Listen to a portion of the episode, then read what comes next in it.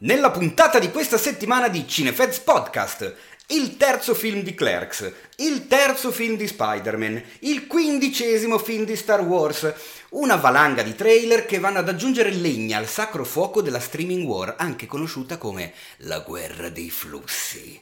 Questo e altro in una puntata ricca di novità, recensioni, approfondimento e tanto, tantissimo nonsense su cinema e serie tv serviti con amorevole passione e senza spoiler dalla redazione di cinefx.it.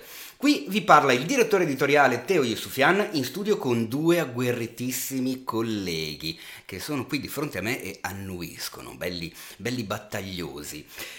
E vado a presentarvi il primo, l'uomo che può ridoppiare Aladdin e Severus Piton, riuscendo a far ridere con Piton e ad inquietare tantissimo con Aladdin. L'uomo la cui voce è capace di ingravidare signorine a distanza, di trovare parcheggio in centro il sabato sera e di far tornare le mezze stagioni. Il gutturale Yeyazel. Buonasera, buonasera a tutti. Eccola, eh, però il buonas era proprio, pi- Buona. era proprio pitonesco. Sì, volevo fare una, una sorta di misto. L'altra volta ho salutato in Piton, questa volta c'ho una via di mezzo. Ah, ok. E- se vieni ospite la terza volta, basta, Faccio sei me, te stesso. basta. Ah, ok. Eh, Vabbè, questo è da... Perfetto. Accanto a te, colui che vorrebbe il body horror di Cronenberg in onda a reti unificate al posto del discorso di Capodanno del Presidente della Repubblica. Colui che costringerebbe la popolazione mondiale a visioni reiterate della filmografia di Gheorghi Palfi e colui che renderebbe obbligatoria nelle scuole l'ora di Werner Herzog al posto dell'ora di educazione civica, l'incontrollabile Adriano Meis. Ciao a tutti, è bellissimo essere di nuovo qua con voi. Mi siete mancati? Anche tu.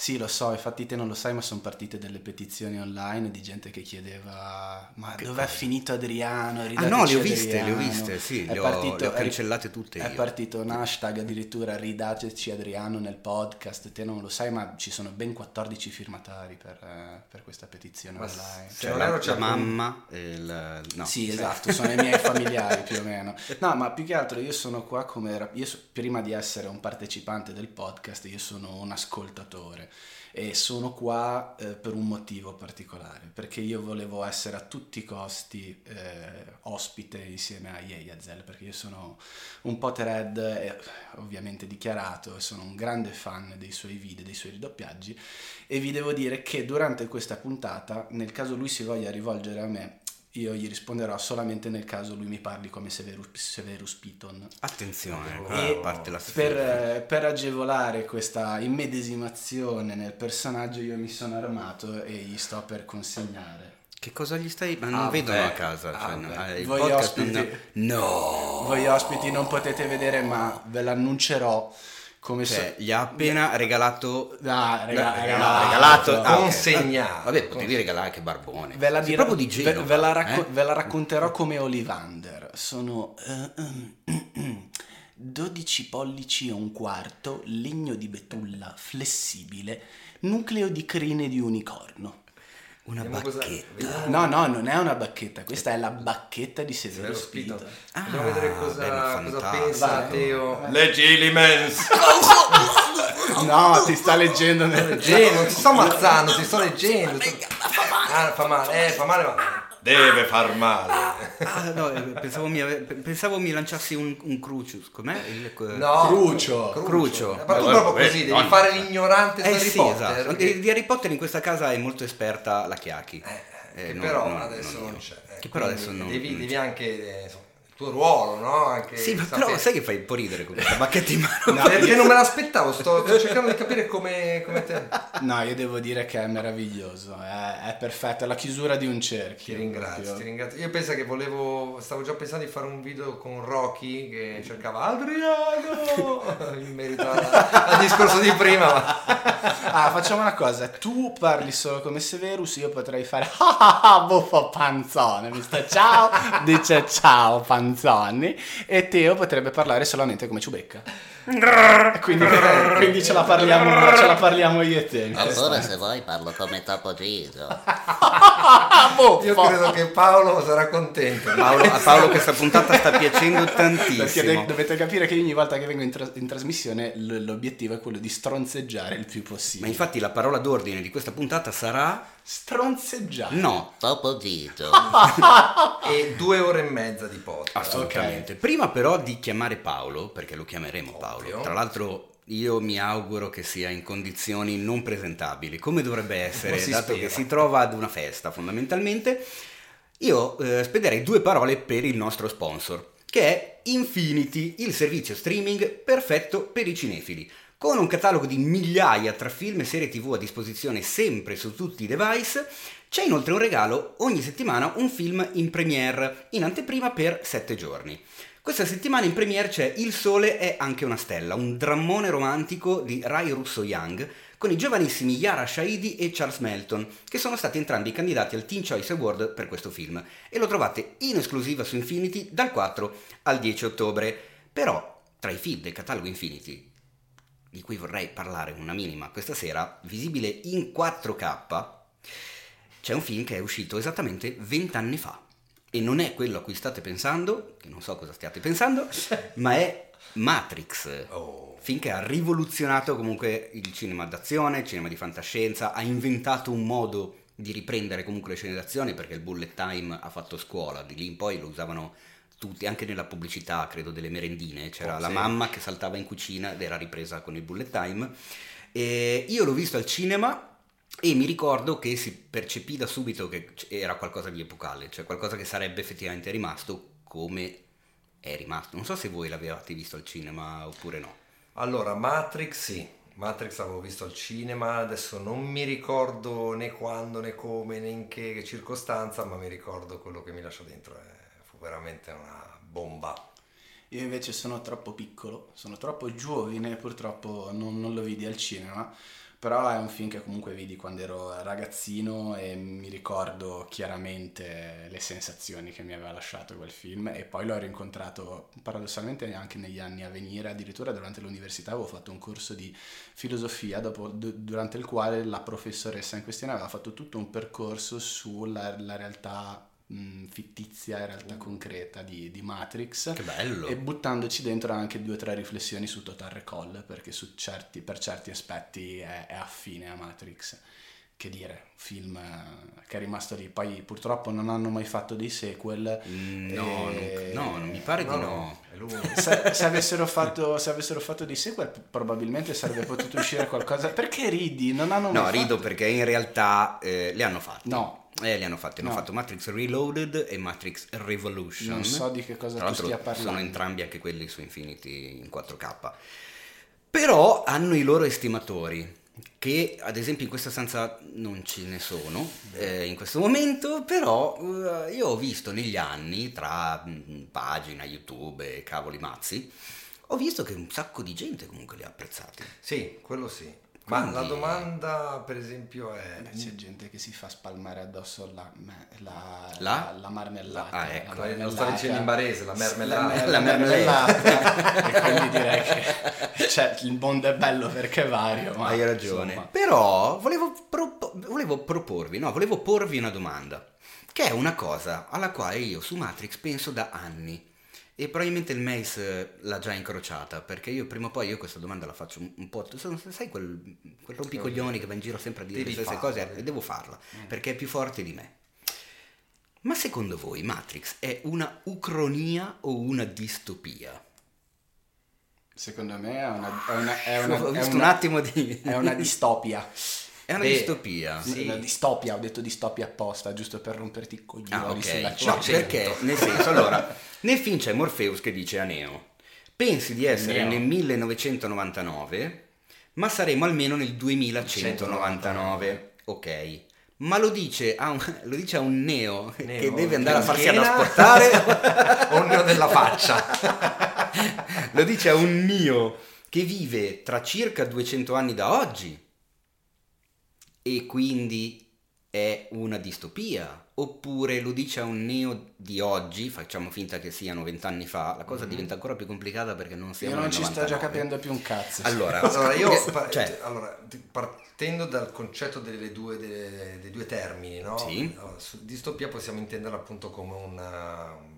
Qua, qua parliamo di tecnologia fondamentalmente su Matrix, no? in maniera distorta, quindi in questo caso le macchine che prendono sopravvento sull'uomo. Quindi Esatto, io la cioè, distopia è proprio- una storia Esatto. ambientata in un futuro pessimista, mentre l'ucronia di solito è la storia, è un presente È alternativo. un alternativo, esatto. Ok. Però io di alter- cioè in Matrix eh, fondamentalmente la storia si basa su ciò che è la realtà che conosciamo tutti noi, non in un continuo alternativo, ma in un presente alternativo, cioè eh, non è quella che pensi tu stia vivendo, no? Ok, quindi diciamo che facciamo finta che eh, non sia il 2019 ma il 99. Sì. Noi nel 99 non siamo nel vero 99, ma sono passati 200, 200 anni e noi siamo ancora convinti di esserlo. Sì. Ok, non è che la storia è ambientata tra 200 anni in cui pensano di essere oggi. Beh, Questo è il punto, eh, secondo allora, me, la da storia- chiarire. La storia, secondo me, è ambientata nel- negli anni mm, che Morpheus suggerisce a Neo. Quindi saremo più o meno nel 2199 in questo ok, ma momento. quando glielo dice? Cioè, è quello che... Ma che cazzo te ne fotte a te? E se fosse un'ucronia distopica? Beh, certe volte si. Beh, beh, Può esistere un'ucronia di Questo lo dici tu? un- un- una distopia ucronica. ma la domanda di quando glielo dice in che senso, in che senso la intendi? Ti guardano e ti dicono, ma in che senso? Ma in In che senso? In che senso? Questa è la parola d'ordine della puntata è le voci. Enza. Marisol! Marisol, dove stai? Sono sulla Nabucodonosor, Marisol! Questo sarebbe bello vedere. Sì, Verdone, Verdone dentro l'universo di Matrix. Matrix. Che meraviglia. Prossima presentazione di Paolo. Assolutamente. Vabbè, c'è chi potrebbe farlo su YouTube, eh, visto le varie Poop Squad, quella... Esatto, quindi- sì, certo, c'è il nostro amico RT Poop. Che eh, vi, Suggerimento. RT Poop, Esatto. eh, Carlo Verdone in Matrix, Esattamente. vogliamo. O magari uno bravo con i deepfake eh, potrebbe buttarlo al posto di eh, come si chiama il cattivo? Cypher, Cyrus, Cypher. Cy- Cypher, no? Cypher, Ma- aspetta, il cattivo, il cattivo di Matrix. Joe Pantoliano in Matrix. Sì, che vai più il cattivo, diciamo che il cattivo è Diciamo che quello che, Smith, che- che- che è esatto, cosci- sì, traditore, esatto, traditore, traditore, bravo. traditore. Quello che è cosciente che quella non è una bistecca, ma se la mangia lo stesso. Che dio, un personaggio incredibile. Come si chiama il personaggio? Cypher. Cypher? Io mi ricordo Ok. Cypher. Ecco, Sì. al posto di Cypher mette la faccia di, di Verdone. Cioè, sarebbe Io mi ricordo Tu solo- ricordi l'altra volta quanto, quando è partita la parola deepfake, quanto siamo andati avanti a parlare del deepfake? Sì, esatto, potremmo... Nonna! Nonna! Fammi levare i mani! Fammi levare i mani! Sta carne! Vabbè, e, e niente, quindi non abbiamo... Ma secondo voi che ci ascoltate, Matrix è Oh, una eh. ucronia o una distopia? Oppure ve ne sbattete allegramente i coglioni. Ecco, questa è la terza Ecco, ma anche se ne ve, ve ne sbattete, scrivetelo nei commenti che ci saranno. Esatto, Eh, sì, sul Meno sito, ne, possiamo discutere. eh. Spotify, dove, dove volete voi. Vabbè, niente, allora eh, chiudiamo la finestra su Matrix. Sì. in- In questo modo triste, non mi avete risposto. Beh, io per me è una distopia, io la vedo così. Ok, io invece l'ho sempre così. vissuto in un altro modo. Ah, ti cioè, spiega. tipo che oggi oggi, oggi Fai- adesso. Fai, conto che Matrix lo esce oggi. Si è ambientato eh? oggi. Si è ambientato Ok. oggi, 2019. Va bene. Non stiamo vivendo il 2019, ma siamo nel 2199. Sì. Ok. Eh, quello è. E Sì. quindi è una ucronia, cioè almeno un, un presente alternativo. Il film Ah, non mi sta presentando un futuro nel Ma quale... che nasce da una distopia però. Eh, vedi che però è un casino. Eh. Eh, Beh, vedi che allora si cosa. possono unire le due cose. È contorta la Che cosa. poi io posso anche capire da dove nascano questi tuoi dubbi amletici perché tu obiettivamente vivi dentro, ma- dentro Matrix perché in casa tua ci sono due gatti pressoché simili che ogni, ogni, ogni due per tre ti passano davanti e pensi che il sistema Non sia in male. crash. Non male, vero, non eh? male, Eh, lo so ragazzi. Questa, questa cioè, non è male. Bravo. eh. In ogni caso, se voi volete rivedervi Matrix per cercare di capire se è una ucronia o una distopia, potete farlo grazie al catalogo Infinity. Se non siete iscritti, fatelo con il codice CineFX perché in questo modo avrete diritto a due mesi di abbonamento gratuito.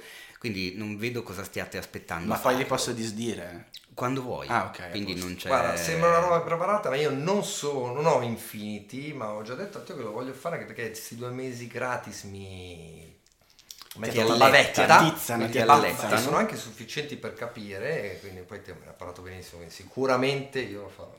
Bella lì. Sì, sì. Allora io direi di andare avanti con una cosa molto simpatica che è la telefonata in diretta, che è un momento sempre molto amato dai nostri ascoltatori che eh, succede praticamente soltanto quando ci sono io a presentare la puntata e manca Paolo, perché ovviamente quando invece manco io Paolo non mi chiama mai. Secondo me Paolo in questo momento sta sviscerando dell'alcol. Secondo me Paolo ha sviscerato dell'alcol du- tutta la giornata. Quindi risponderai Facciamoci i fatti di Paolo e vi raccontiamo che Paolo in realtà è in Sicilia, ha un matrimonio di un amico e quindi chissà in che condizioni è, chissà se ci risponderà il nostro Paolo Cellammare. Paolo? Ciao. Ciao Paolo, sei in diretta sul Cinefets Podcast, come stai? Sul podcast mio preferito, il migliore e la meglio puntata della settimana? Assolutamente sì, è vero che sei un po' alticcio, dimmi di sì, ti prego. No, ma che? No! In una bellissima isola del sud Italia. Sì, tanto l'ho già, l'ho già detto. Sì, ma sei. Alticcio non è un paese, eh. In un piccolo paesello, eh, il matrimonio è finito, è andato in pace. Ok, ma anche, anche l'alcol è finito o ce n'è ancora? No, ora siamo in un bar. Cosa? Siamo in un bar perché non poteva finire così. Ah, ecco, beh, fantastico. Ma io so che tu hai visto un film eh, in anteprima alla quale io non sono riuscito a venire perché avevo una riunione condominiale. Tu, tu pensa che sfiga. Hai anche rosicato, immagino. Io ho visto due film in realtà. Ma mi sa che l'ha visto anche qualcun altro di voi. No, Yesterday. non la- no, ha detto... Devo vederlo, mi manca. Eh, vedi, niente.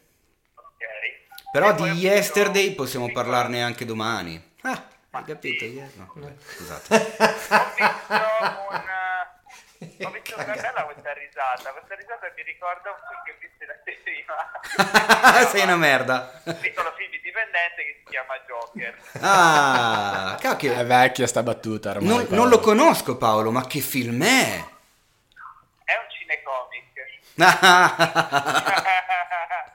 prova. Allora, intanto voglio dire una cosa. Noi non spoileriamo, siamo spoiler free. Ma ehm, c'è chi ha detto, dopo, specialmente dopo la proiezione a Venezia, che eh, in realtà Joker si sarebbe potuto chiamare Arthur o in qualsiasi altro modo e il succo non cambiava. Invece, e qui inizia la mia diatriba, secondo me cambia diatriba- diametralmente. Fa fatica ad Con calma, articolare con, con Paolo. calma, Paolo. con Paolo, con calma, con Allora. parole tue. Vogliamo parlare di due concetti fondamentali. Uno, il film è bello, molto bello, funziona molto bene proprio perché si chiama Joker. Cioè, tu sai che stai vedendo un film sul cattivo di Batman. E ok. e quando inizia il film tu dici, ma come cazzo ci arriva a diventare così? È quello che è da spinta a farti arrivare in fondo alla fine del film, perché funziona in maniera particolarmente forte per questo motivo qui. Se fosse chiamato Arthur e non fosse stato un film sul personaggio stranoto, non avrebbe avuto la stessa sensazione, no? Eh, vederlo. Ok, capito? Mm. Arriva il concetto. Sì. L'altro concetto è eh, quando si dice che un film su un supereroe è tanto bello quanto è bello il suo villain, il suo super cattivo, è vero, quindi i supereroi più belli sono quelli con il cattivo più interessante. Vero. Questo film potrebbe lanciare il concetto ancora oltre, cioè forse basta anche solo il super cattivo, cioè forse il supereroe non serve neanche nel film per farlo essere bello, basta avere un bel super cattivo, questa è la mia, diciamo, la mia provocazione. Guarda, sai che mi hai provocato veramente tantissimo con questa Mi provocazione. sento incattivito. Sono agitato, sono, tutti mol- provocati. sono molto agitato. Voglio- ho voglia di litigare. Voglio un cartone solo con Ade. Allora, sono sicuro che questo film ti piacerà molto perché ha una fotografia veramente impressionante, veramente bella. Guarda, lo vedrò a breve, quindi ti saprò dire. L'interpretazione di, di Joaquin Phoenix è eccezionale, ma perché è eccezionale il materiale saputo recitare, cioè la sceneggiatura, e il modo in cui è stato diretto il film da Todd Phillips. Cioè la regia è molto particolare e, e, e fa, insomma, fa molto bene. E se posso, ma non, non- forse non sono neanche difetti, ma l'unica cosa che mi potrebbe limitatamente il naso è che ci sono un paio di punti, specialmente nella prima parte, in cui vedi molto citazionismo verso il, il Scorsese, in particolare Taxi Driver e King of Comedy, però è quasi un messaggio d'amore, quindi cioè, comunque tutti li amiamo. Poi in realtà il film, sebbene a un certo punto sembra accostarsi a quelle linee lì di sapore, di storia, di eccetera, poi se ne discosta e va per la sua strada e comunque cioè, arrivi in fondo che effettivamente ne vuoi vedere ancora, quindi è positivo. Ok, io Pa- Paolo, io invece vorrei sentirne ancora, dette da te, però credo sia l'alcol alla fine che, che stia facendo casino, ma fa un po' interferenza la telefonata con la registrazione, quindi mi sa che a casa ci stanno odiando e non, si- non ti si sente neanche così tanto bene, ma Eh, probabilmente probabilmente perché hai bevuto troppo. zona sicuramente il mio alcol ha influito sulla comunicazione. Ecco. Chiudo, allora, chiudo velocemente dicendo che Joker merita è faticata, va visto e poi ne parleremo ulteriormente quando l'avrai vista anche te. Va bene, allora direi nella prossima puntata. Esatto. Va bene Paolo, allora ti saluto, noi andiamo avanti perché ci mancano ancora 3 ore e 12 di puntata. No, ragazzi. Almeno, almeno, almeno. Se, stiamo, se, sta- se andiamo corti, eh. Se andiamo corti, infatti dobbiamo fare le cose di corsa perché... Gallettate. Ciao ragazzi.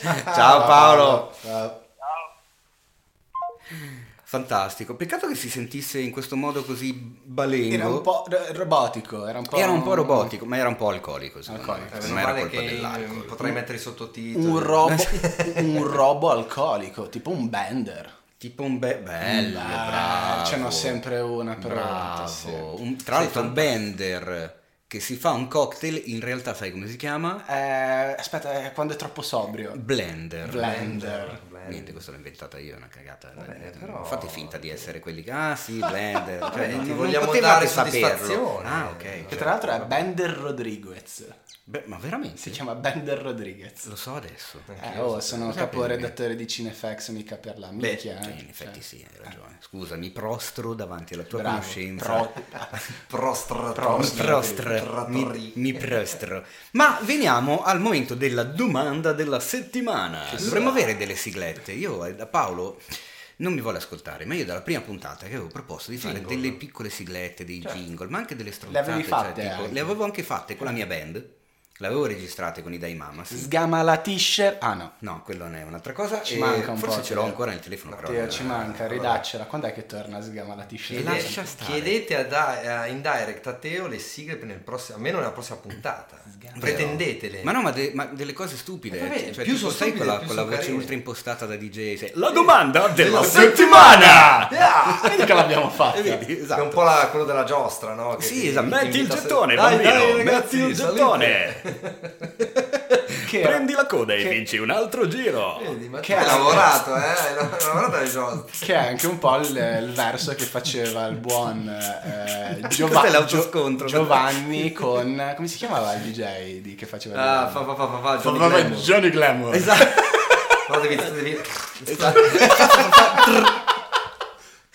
Va bene, questa cosa è bellissima. Secondo me è- questa è veramente la puntata più bella, della della settimana. sì, della settimana. Allora, la domanda della settimana, la, la prima, perché siccome quando faccio la puntata io non c'è Paolo e posso rispondere a più domande, Dai. che è una cosa che mi piace. Prima o poi faremo una puntata di sole domande. bello. Eh? Anzi, scrive, mi raccomando, voi che ascoltate, scrivete a Paolo Cellammare su Instagram in direct.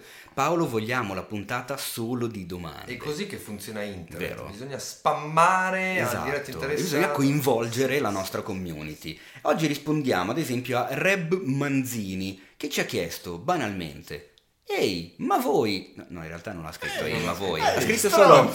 Mangiate i popcorn al cinema? E la risposta da parte mia è no, ma mangio un sacco di altra roba. E bevo anche tanto, cioè nel senso... Io, io, ma io ammetto di essere un classicone, invece eh, mi, mi- mi rovino di popcorn al cinema. Ah, Sì, il problema è che mi rovino prima che inizi il film. Li mangio tutti durante la pubblicità non me ne rendo, non me ne rendo conto. Cioè, arriva alla fine quando ormai il film eh, sta per iniziare. Quindi non me li godo come si dovrebbe eh no, fare. infatti, che triste, che brutta cosa. È una brutta cosa, sì. Però li mangio, sì. Eh, Hai mai provato ad andare un po' più tardi al cinema? Dovrei Così? andare più tardi. Eh? eh? Oppure dovrei comprarli più tardi, magari nel fine primo tempo. Eh, quando c'è il baracchino fanno che arri- più. No, no, lo fanno sì, ancora? lo fanno ancora, lo fanno ancora. A me sta andando di lusso, ultimamente non li becco più. Lo fanno che ancora e, e mentre lo fanno arriva ancora il classico L'omino, il carrellino, il carrello, sì. carrello man che ti Ma porta dai. sì, sì. Però non l'ho mai lo prendo sempre prima per comodità e anche quando prendo quello grosso, eh, finisce sempre Finisce- ah, qualunque dimensione di secchiello. Ok, tu Sì. invece mai No, io sono una intransigente. Esatto. Avevamo già sfiorato l'argomento in altri episodi del podcast, avevo già palesato il mio nazismo, nel senso che per la concezione che ho del cinema è il silenzio, quindi avere la gente attorno e poi è Eh, parlata. ma infatti Tu hai paura, tu hai paura di questo. No, Ah, vabbè, che non- fastidio. Non avete, Ah. capi- non avete capito, io divento veramente nazista al cinema quando sento ma queste cose. quindi- Allora, sì, anch'io, ma infatti io per evitare di fare casino prendo delle cose silenziose oppure le apro tutte Ma prima. perché scusate, i popcorn fanno casino? Eh, ma quando, Quando, quando li mastichi, se non li, fanno- mas- se non li mastichi a modo si sente un po' di... fanno un po', fanno un po' di bordello. Allora torno alle girelle. Ecco, sono un po' più morbide. Quelle non dovrebbero essere. Però c'è il sacchettino nelle girelle. No, io in realtà ho un mio rito da boh, ormai credo 20-25 anni, che è quello di prendere il cornetto alla marena. Ma veramente. Sì. Io prima del film mi prendo il, il- non il cornetto, sì, il cornetto alla marena, no, il maxicono, non mi ricordo adesso qual è il modello. Sì, però, però- il gelato alla marena. Però devi mangiarlo subito, perché sennò si scioglie, no? Sì, sì, cioè, infatti vedi non rompo le palle durante il Eh, film. certo. Quindi- Invece- O se no, un'altra cosa che mi piace molto mangiare al cinema sono le caramelle gommose. Eh, mi prendo sì. due chili e quelle mi durano anche durante il film, ma non fanno casino. E invece sai che cosa mangia puntualmente prima di ogni proiezione Yayazel? Le cioccorane. Beh, certo, le cioccolate. Eh sì, eh sì. O- Casino quando scappano. O le, o, o le- o- o le gelatine, le gelatine, tutti i mille gusti più Mille uno, gusti più uno. uno. Tu lo sai che si possono comprare a Milano? Ma anche al gusto, al gusto cerume? Purtroppo sì, anche al gusto vomito, al Sì. gusto polvere. Eh, guarda, ne ho beccate alcune che lascia stare. Era Silente che Sile- la becca. e bra- bravo. Pensa se fosse, pensa se fosse quanto, fosse se- quanto sarebbe stato bello se Silente l'avesse beccata alla cacca, avesse detto "Ah, merda. sarebbe magnifico. E invece, invece no, nel primo... vomito eh, nel- eh, cerume, Cerume, forse. credo forse. che sia nella, Nel ca- primo- nella ca- nella Camera dei Segreti, forse. O forse era il primo. Io credo il primo, Quando perché c'è- c'è la nel primo c'è questa Io mi ricordo la, la- la scena raccontata nel libro che c'è Harry nel letto di Sì. Madama Chips che lo sta curando e gli porta, è silente, gli porta le gelatine, se ne becca una al gusto. E allora cerume. se lo sta curando è facile che sia nel, nel primo perché ha lo scontro con la prima volta con Voldemort. Può quindi essere, sì. Ne rimane un po' offeso. Sono rimasto offeso. Potevo rimanere offeso. Vabbè, torniamo sempre a, a No, e vabbè, Giovanni e poi, e poi l'acqua, l'acqua naturale, assolutamente. Un paio di bottigliette Eh no, d'acqua ecco, io no, sempre. freddo, tè freddo al limone. Ah, vedi? sempre tè freddo del cinema, eh, quello proprio carico di, di- di zucchero. E, proprio. e anche di, anche di scontrino, Di tutto, immagino. beh, perché- sì. 15.000 euro per un Eh, tè. Ma scusi, veramente eh, volevo... Finita l'angolina dei cazzi nostri, di quello che mangiamo mentre siamo al cinema. No, ma perché questa cosa, guarda che secondo me fa parte dell'esperienza cinema.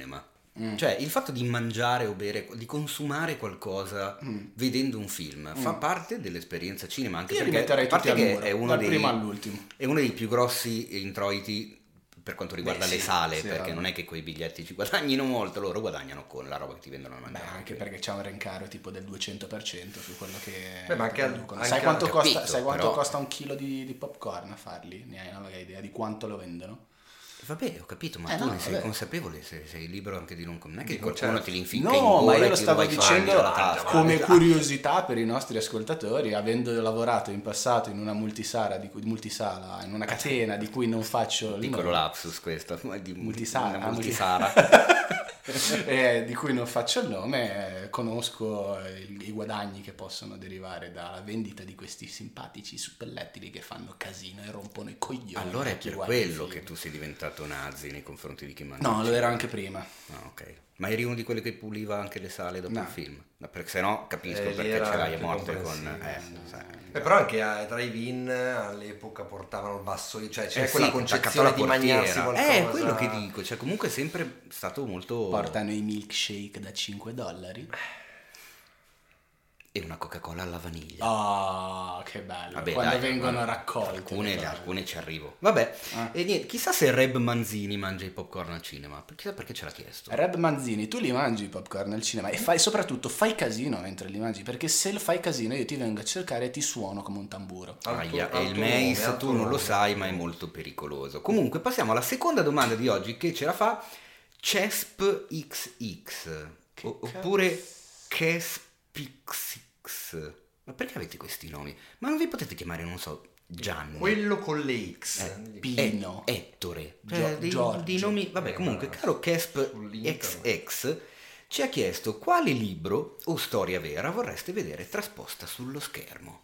E io ho scelto questa domanda perché ci tengo tanto a dire che mi piacerebbe un casino, nonostante sappia perfettamente la enorme eh, difficoltà, ma io voglio vedere una trilogia tipo Il Signore degli Anelli sulla Divina Commedia di Dante Alighieri. Bello, bello, sarebbe molto interessante. Secondo me sarebbe una bomba totale, uno di quei colossal proprio ultra budget con Adrien Brody nel, nel ruolo di Dante. Eh beh, perfetto. con quel naso lì. È perfetto. eh, Posso dire che un progetto del genere non lo vorrei vedere mai in mano a una major americana?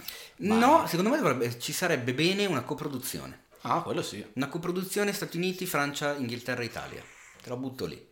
Stati Uniti per il budget, Francia e Italia per le ovvie ragioni, anche di adattamento, comunque, di, cioè il lavoro che devi fare per portare una roba del genere sullo schermo.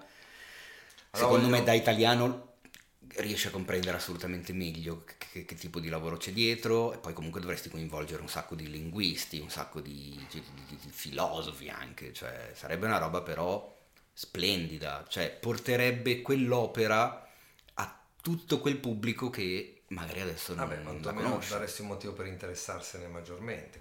Se ne parlerebbe un casino, poi chiaramente credo che sia uno dei libri, boh, poi magari non lo so, da italiano ignorante mi viene da pensare che magari è uno dei libri più famosi del mondo e poi invece no. Ma guarda, io in realtà ti posso dire che ho vissuto per un medio periodo all'estero, nello specifico nel Regno Unito, e per divertimento ogni tanto chiedevo a colleghi di lavoro, amici, se conoscessero Dante Alighieri e la Divina Commedia, ma te non hai idea del quantitativo di persone che ti guardano con occhi vitrei e te li guardi e dici ma davvero non conosci la Divina Commedia? Ah, E poi- niente, è una poi- mia pia illusione. Poi a quel punto inizi a dargli dei cani perché dici, vedi, noi a scuola ci insegnano che chi è Geoffrey Chaucer e The Canterbury Tales e te non hai idea di chi sia Dante, quindi vergognati, sei un animale. Però A noi vabbè, con questo- l'Ulisse di Joyce ci fanno due palle così, così. per carità, adoro, Sì, sì. però sì, sarà per far capire. No, eh, studiamo The, Cart- The Canterbury Tales che certo. ha preso pari pari dal Decamerone, quindi poi, No, eh, anche vero, bravissimo. Quindi capite bene, qua si vede le sfumature da letterato. Eh, bravo. Eh, No, ma c'è quello che occhiali, vedi, li ha messi apposta. No, ma è lui che è letterato, non Sì, io. ma pensato- non era un riferimento anche Ma a va, lui? io ho iniziato a studiare, a, a- a- ho iniziato a studiare non ho mai iniziato, ho iniziato a lavorare a 19 anni, cazzo di letterato sono. cioè, Puoi diventarlo. Col tempo. Voi invece che libro vorreste vedere? Ma allora, qua aiutami tu nella La, pronuncia. la domanda chiede anche la storia vera, eh, però... C'è, c'è qualcuno che mi sta parlando, io non rispondo. Allora, volevo una mano sulla pronuncia del libro. Io vorrei vedere il Simariglion. Il Silmarillion. Ok, quindi tutti i fatti antecedenti a- alla storia che tutti conosciamo del Signore degli Anelli. Ma che però è un'incompiuta, se non ricordo male. eh? È un'incompiuta, sì. Eh, quindi anche lì sarebbe altamente rischioso perché qualcuno dovrebbe finirla e Anzi, se non come- aspetta, posso aver- forse ho detto una stupidaggine perché è possibile che l'abbia chiusa il figlio di Tolkien. Ok, Se non che è già rischioso di, di per sé. Quindi, Eh, però, insomma, magari ha non, è andata, lavoro. non è andata al primo scemo, insomma. Se no è un attimo, chiami due sceneggiatori di Game of Thrones, No, no, eh, che hanno fatto un ottimo meglio lavoro. di, meglio di no. Così se no vediamo tipo Cioè, eh, chiunque dire, hai già esperienza, no? Hai preso in mano un libro popolare, vendutissimo, che non era concluso e lo hai concluso tu nella tua serie televisiva in un modo... Tu vuoi vedere Gandalf eh, dire continuamente She's my queen. Esatto. It's, it's my hobbit. Tre ore di film così. It's my hobbit. Ma She's my hobbit. Vabbè, ok. E vabbè. Quindi il Silmarillion per gli Sì, sì, sì. Eh, Io una sono curioso di sentire cosa c'hai tu. Allora, uno dei libri papabili da cui, da cui avrei voluto vedere una trasposizione è uscito in sala da pochissimo, Ah. che è uno dei miei libri preferiti, ossia mm-mm, Martin Eden di Jack London, Ah, cacchio, ma che dai. è uno dei libri secondo me più belli che mai scritto. Cioè, l'ultima, pa- l'ultima pagina di, di Jack London, di, di Martin Eden è, boh, non lo so, è magia pura. nel Quello No, senso- perché con, tu sei eh, come Harry di Harry ti presento Sally che quando compri un libro leggi sempre prima No, no, l'ultima no, pagina. no, no, assolutamente. L'ho letto normalmente in ordine cronologico prendendomi il mio tempo, come tutte le persone normali, solo che è veramente...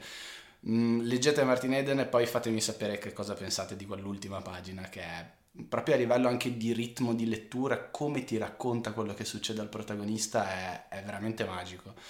Quindi questo mi hanno- per questo mi hanno già soddisfatto, anche se purtroppo l'ho perso al cinema. Ma eh, a questo punto io indicherei un altro capolavoro, un altro dei capisaldi della letteratura mondiale, che però non vedrà mai una realizzazione cinematografica, ossia Il giovane Holden. Mm. Perché come, come sapete il buon Salinger, che è l'autore del libro, non era un tipetto molto facile, nel senso che ripudiava la civiltà, era andato a vivere in mezzo ai boschi e soprattutto aveva messo come condizione ferrea che sulla copertina del suo libro non ci fosse mai un'illu- un'illustrazione. E addirittura era successo una volta che non mi ricordo quale casa editrice americana aveva osato mettere un'immagine sul suo libro, l'aveva già distribuito nelle librerie e Salinger si era talmente incazzato che li aveva fatti ritirare tutti quanti, aveva fatto una causa multimilionaria questa, questa casa editrice. Ovviamente un perso- una storia del genere può indicare quanto sia plausibile una, una trasposizione cinematografica, però mi piacerebbe proprio tanto perché secondo me è, un- è uno dei libri di formazione più belli che siano mai stati scritti. quello è fuori di dubbio. Però, sai, magari i diritti sono in mano agli eredi. Eh, gli eredi portano avanti la volontà del, del capostipite. Ma dipende. Magari gli eredi degli eredi. Eh.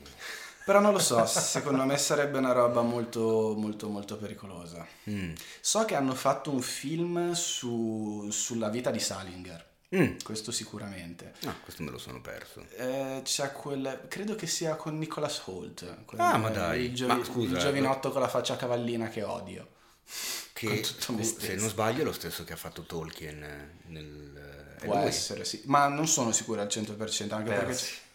Eh? Persi, persi. Persi, Non persi. Ha posso fatto darti una Persi, mano. ha fatto per- Non Jackson, posso, no, vedevo che mi guardavi per... È lui, eh, però è un Persi. Non dire? sono sicuro che sia Nicolas Holt, comunque o è lui o un altro di quei fantastici attori giovani con... Ah, è lui? Sì, sì, sì, è Nicola Holt che ha fatto Tolkien, quindi che- No, aspetta, Tolkien è sicuramente lui, non so se abbia fatto la, la- Ah, il film ok, sulla vita di su- J.D. Salinger. Però è incredibile come abbiamo dato tre risposte completamente diverse No, e ma- Tolkien è comunque saltato fuori. Certo. Io perché l'ho citato come un'ispirazione nel, nel caso si facesse film sulla Divina Commedia, tu perché proprio vorresti vedere sì. il Silmarillion e tu non ho capito che cacchio di giro hai fatto, però sei... Eh, per l'attore. Per Ah, l'attore giusto, che ha ha fatto l'attore anche- che ha fatto giusto. che ha ok, fatto anche perfetto. Tolkien. Allora ho fatto io il collegamento, non tu. Non lo so. Tra l'altro, sai perché? com'è andato. Tolkien? Come è stato accolto? No, male. Mm, Non credo sia andato benissimo. Così come ho letto un po' in giro che stanno distruggendo Yesterday. Ma allora, su Ah, Yesterday eh. ne ho letto anch'io malino, ci sono rimasto malino perché... L'idea è affascinante, a me L'idea è è piaciuta un casino. cioè. A me è piaciuta un casino, però mh, io già dal trailer avevo le mie perplessità sul... eh, Non l'ho visto, devo vederlo. Lo vedrò, non mi interessa il giudizio degli Ah, altri. quello anch'io. comunque. E vedremo, vedremo un po', perché l'idea è veramente strepitosa. Sì, l'idea è una di quelle idee talmente semplici che Sì, dici, sì, esatto, come cacchio è che nessuno ci avesse mai pensato prima? Beh, in realtà Cioè- ce l'avevano pensato prima. L'avevamo anche denunciato pesantemente il fatto che fosse un plagio. No, certo, sì, è chiaro che è un plagio di Non ci resta che piangere, di Ah, quando beh, Troisi dice certo. che ha scritto lui Yesterday, ovvio. Però di farne un film intero effettivamente era un passo in più. Però vedi, abbiamo- come abbiamo fatto anche la figura dei Pirla, perché quando era uscito il trailer, quando l'avevamo commentato durante il podcast, eravamo tutti gasatissimi, no, andiamo a vedere tutti subito Yesterday, bla bla bla", e ora pare invece che sia proprio la cosa che mi fa più male, che mi fa peggio sperare è il fatto che abbiano ehm, demolito l'aspetto della scrittura, proprio il soggetto, hanno detto che ci sono de- delle parti di film, dei dialoghi e la scrittura dei personaggi che proprio non stanno in piedi.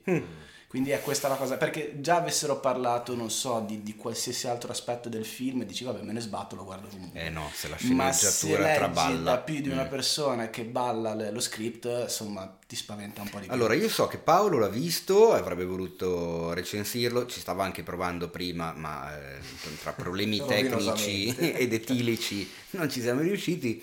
A lui in realtà so che è piaciuto. No, non è impazzito chiaramente, tra Joker e Yesterday mi ha detto specificatamente che Joker è una roba imbarazzante. Adesso lui, lui al telefono si è sentito poco, però so che effettivamente questo è veramente uno dei film eh, in assoluto più importanti dell'anno.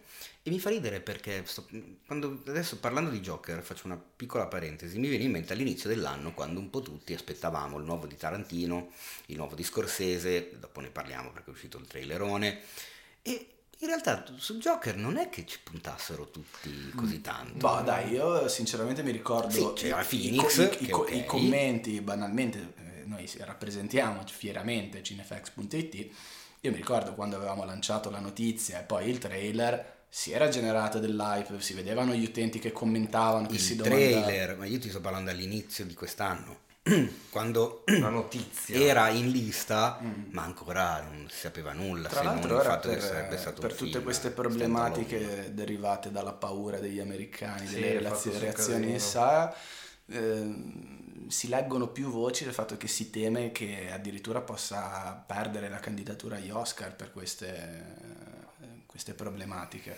Bah, Che a me sembra esagerato, però sapendo la mentalità assurda e deviata e assolutamente psicotica degli americani non mi sorprenderebbe. Ma Perché le motivazioni? Perché, perché hanno paura di, eve- di eventuali emulatori che si presentino in sala con le maschere, armi e facciano fuoco, insomma hanno paura di questo fenomeno che si, si presenta ogni tot. No, no, negli quello States. ok. parentesi, merito durante all'Oscar- una proiezione di, Di ba- del Cavaliere di Oscuro Batman. era Esatto, successo. No, no, Eh. mi ricordo, ma mi, eh, ho ben presente la notizia, ma non ho capito mh, la correlazione Scu- Oscar. scu- eh, no, ho letto più articoli dove, dove- dove dove- dove- dove si riporta il fatto che ci, ci sono dei timori che per tutte queste problematiche che stanno nascendo possa avere de- de- un, vago incespicamento nell'essere presentato. Che però Aspetta, non però questi articoli nulla. li hai letti su cinefax.it? No. E allora non contano. Allora, Ah, tra l'altro, dillo ah, prima, aspetta. cazzo. Eh, integro, integro la notizia dicendo che anche in Italia, eh, nello specifico, posso fare il nome di una catena di cinema? Perché no? Ok, UCI, Sì. UCI Cinema, ha eh, messo degli, degli- degli annunci sui loro social all'entrata in me- sala, dice... Ha messo degli annunci, scusa. degli annu- ah, di- Non c'è la risata con le finte. Boh, fa panzone. Cioè, va, verso un po' che Ehm, va. che a me che tanto non Paolo c'è la ha messo questi, questi avvisi invitando gli spettatori a non presentarsi in sala con maschere e eh, armi giocattolo. Ah, In Italia, eh, stiamo parlando dell'Italia. Quindi pensa Quindi quanto... Questo fa anche parte oltre- delle strategie di, comunque di marketing e di promozione di un film, non dimentichiamocelo mai. Ah, questo assolutamente. Quindi non lo so. Eh, secondo me queste sono polemiche Sterili. Ma siamo d'accordo, Sì, eh, che cioè, comunque una seguono sempre un i, i film di un certo tipo e ripeto, ma l'ho già detto credo proprio nella puntata scorsa, io la penso esattamente come eh, il finale di Scream di Wes Craven. Cioè, i film non creano gli psicopatici, li rendono semplicemente più creativi. Questo è... Cioè, se E tu poi- sei poi- malintenzionato e hai qualche problema di testa, la cazzata la fai con o senza film. Mm. Se vedi un film magari ti ispira a farla come l'hai vista nel film, Mm. l'avresti ma tanto l'avresti fatta lo stesso. Se tu sei una persona normale, anche se vedi un film, non ti viene in mente di fare una Se, cazzata. se guardi Superman non è che poi ti lanci dalla finestra. Ecco, questo è uno dei grandi esempi. Cioè, se- se- Ah, no? non si Co- può. Pensavo no. che dopo- No, non, non succede così. esatto. Da qua.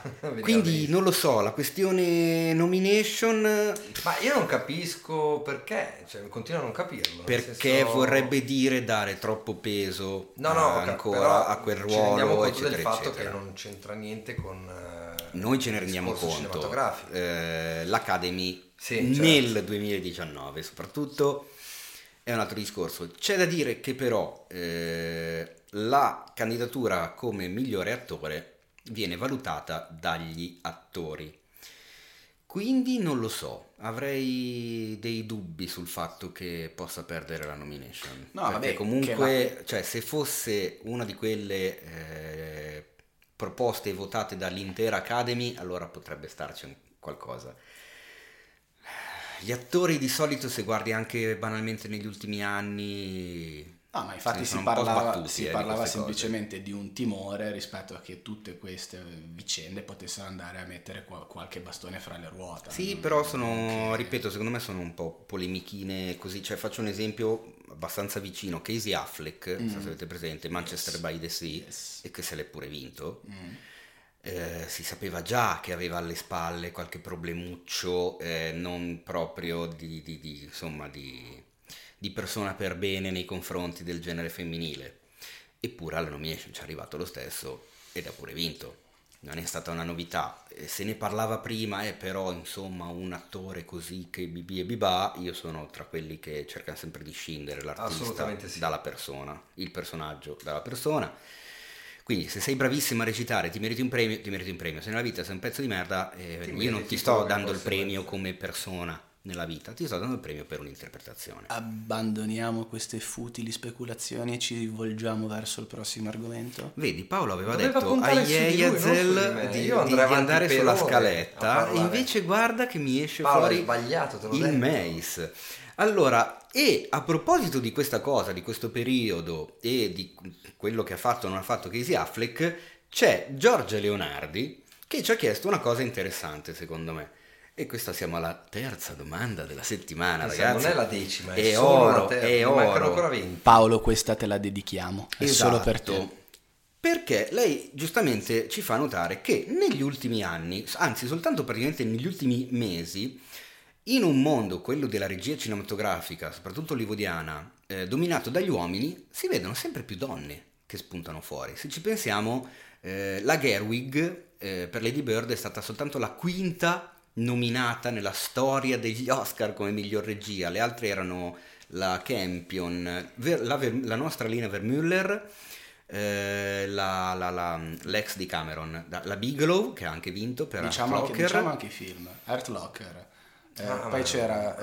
ehm, Credo Pasqualino Sette Bellezze Pasqualino per Sette- la Lina Vermüller, Lezioni- lezioni, lezioni di di piano piano. per la Campion, Lady Bird per Greta Gerwig, mi sfugge la quinta. Tra l'altro, ehm, quando la Müller fu candidata, se non ricordo male, Giannini fu candidato anche lui, o sbaglio? Non, sì, credo proprio di sì, Miglior non ne attore, sono miglior sicurissimo, attore ma mi sa di protagonista, sì. che se lo sarebbe meritato alla grande. Però appunto, fatevi un favore, riguarda- guardatevi Pasqualino, Sette Bellezze, un film eccezionale. Bravissimo. Però dicevo appunto, oltre alla Gerwig abbiamo anche avuto ultimamente Nadine Labaki con Cafarnau, Mhm. film della Madonna. La Sciamma con il nuovo portrait della jeune fille en feu che dovrebbe arrivare anche da noi, che era a Cannes.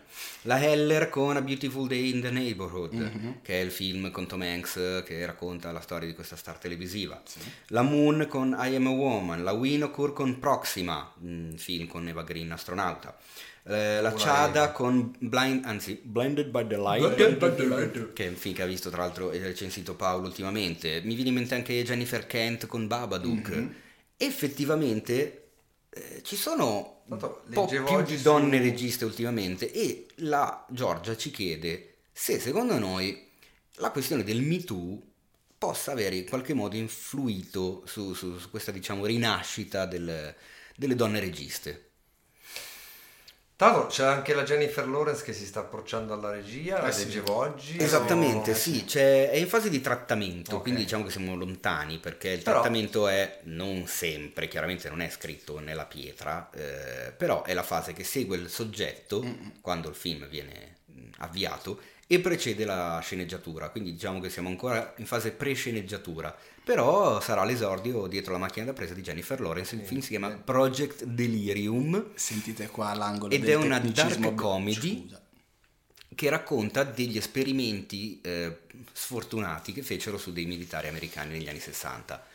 A me il, tema, il tema è figo, È sempre eh, lì. storia vera, il fatto che sia addirittura una dark comedy lo rende ancora più interessante. Lawrence in regia, io sono curioso. Vedremo, vedremo, vedremo, staremo a vedere. Ti ho interrotto, dimmi. No, no, io ho interrotto te, scusa. No, ma io ho interrotto te, figurati, dimmi. Ehi, non interrompete, interrompo io voi. Stavo facendo notare agli ascoltatori qua e là come si buttano gli angoli del te- tecnicismo becero quando vi si, spiega, vi si spiega anche che cos'è il trattamento. Ah, eh, sì, certo. Vabbè, sono poi ci termini sono... che non tutti conoscono. No, è vero. Ma Poi non è solo intrattenimento il podcast. eh. No, è anche intratta, intrattanimi. È anche, anche annuci del Esatto, cinema. gli annuci del cinema. E... Ci ho detto, sì. Ci ho detto, secondo me, qualcosina il Me Too pur- potrebbe aver, Aver eh, aver fatto. Ma magari anche banalmente eh, È un caso. non, tanto abbia- non tanto ha influito, diciamo, sul risultato finale, ma magari ha influito sulla... eh, come si dice? Sulla, sulle intenzioni, no, sulle intenzioni. Nel senso, io sono una donna regista, ho il mio progetto, eh, sono sfiduciata perché so già che tanto una major non mi caga, vado dagli studi indipendenti Ok. e cerco di mm, fargli, di, di- di- di buttarmici e di, lavorare. Tutta la questione del Me Too magari potrebbe aver smosso una sorta di, non lo so, Dato una orgoglio, di coraggio, esatto, senti, mo ci provo e magari ci riesco perché effettivamente sono in gamba, cioè nel E- senso e- i nomi che abbiamo aspetta. fatto non sono neanche delle registe che, che- che lavorano male, che fanno dei magari- brutti film, mi sembra che abbiamo parlato tutti di, di film che- di, di un certo spessore, quindi Assolutamente sì, ma e magari ci riesco perché dall'altra parte c'è un riconoscimento del, del mio lavoro. Oppure dici, è un atto dovuto Cacchio, se gli dico di no, poi magari. Non lo so, il risultato però è che appunto, anche ad esempio mi viene in mente la- mm, per prendere due film ultra pop, eh, il- come si chiama? Uno degli ultimi della Marvel, dai, quello con eh, Captain, Captain Marvel. Marvel. C'è una, una de- sono due registi, una di due è donna. Sì. Il prossimo film, di cui a breve parleremo del trailer, Birds of Prey, quello dove c'è Margot Robbie che fa Harley Quinn, la regista è donna, quindi comunque non solo film indipendenti, non solo film di un certo tipo, ma anche mega blockbusteroni. Cioè, Anche- La donna in regia sta risalendo. Anche in Beverly Hills 90210 una delle protagoniste era donna. Scusa, scusa. Queste, queste- queste di solito sono quelle di Teo. eh, guarda. Infatti me l'hai proprio Te l'ho- l'ho rubata. rubata, l'ho rubata. E vabbè, tra l'altro lo- men- quando dicevi uno dei protagonisti davanti al 210 io avevo in testa, adesso dico donna al personaggio, invece no, stavi proprio eh, dicendo quella roba. Quindi, quindi regista alla ribalta. Regista alla ribalta, regista, ma regista alla ribalta è con degli ottimi risultati e, anche. e addirittura regista alla ribalta che cercano vendetta per le femmine vittime di soprusi da parte degli uomini.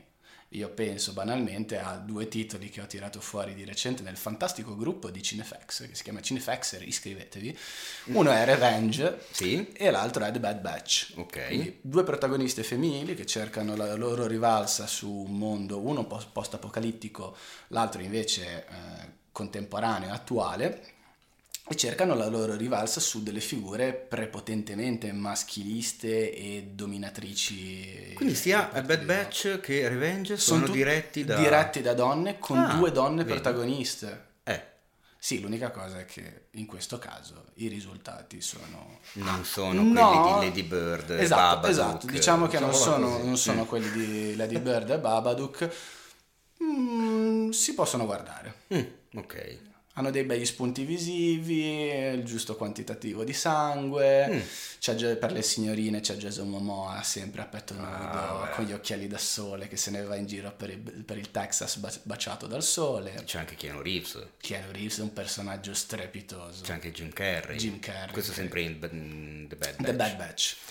Allora, io per rispondere alla domanda, eh, non so effettivamente dove stia il, il merito a questo punto del, del Me Too o il, il- come si dice il, muovere la, la- la sabbia per scoprire Sì. cosa c'era sotto. Però se il risultato è che ci sono più donne registe e queste donne registe sono delle brave registe, ma anche sti No, cazzi esatto, cioè, da dove arriva la spinta. Soprattutto se cioè- il risultato è buono, che sia Eh. femmina o maschio, sti cazzi. Esatto. Poi è, è un fenomeno curiosissimo perché eh, ritorno di nuovo a quei due film che citavo prima.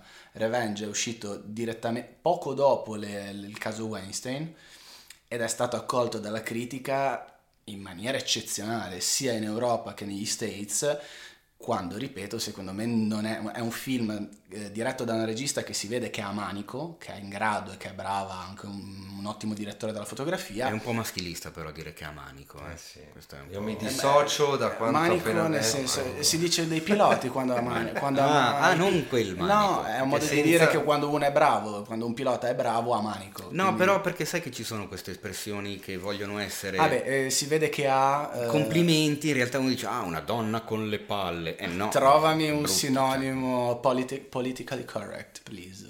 che è in gamba. È in gamba, assolutamente Eh, in però gamba. gamba, sul la pezzo. Ah. gamba. Però è stato, è stato esaltato come film eccezionale quando in realtà tanto eccezionale non è, tanto Teo sta continuando a morire. Sì, perché non, non- non avrei mai pensato. Quindi c'è anche questo fenomeno del over...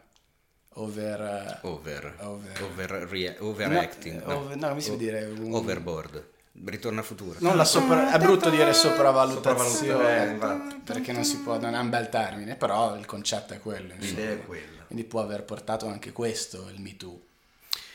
Mm, sì, però tanto poi alla fine se non sei in grado, diciamo che finisci subito. Ma il concetto dovrebbe quindi- ridursi a quello in teoria, cioè merito alla bravura, eh, nient'altro. E bravura al merito. E bravura al merito. Che non vuol dire assolutamente niente, però era, dire, era dire. giusto per Lasciali- chiudere. lasciali questo. Cosa vuol dire? Cosa Non vuol so, era giusto per chiudere il momento delle domande e passare al, al- al- al momento dei i trailer. Ta-ta-ta-ta. I trailer perché è uscita un bel po' di roba. Sì. Tra l'altro sono anche uscite delle cose inaspettate. Ma io partirei dalla cosa aspettata. Oppure no? Facciamo stile Paolo o stile Come- come funziona? come vogliamo Come noi? fa Paolo? Di solito Paolo quando io voglio parlare di un Sì. trailer mi tiene lì in panchina e me ne fa parlare dopo. Ma parla dopo, delle- prima dopo, delle cose dopo, aspettate dopo. o- Parla, No, parla prima no, al delle contrario, cose- fa come quelli fighi. Quelle inaspettate? Quelli in televisione, no? Che la cosa più forte te la tengono Ah, dopo. facciamo il tutto, contrario facciamo di il qual- contrario. Sì, sì, sì. E quindi parliamo del nuovo trailer di The Irishman di Martin Scorsese, ma lo faremo dopo aver parlato del trailer eh, di... no, sai quello che... Ma no, ma scusa, gli ho appena detto che... Volevo prendervi un po' in contropiede.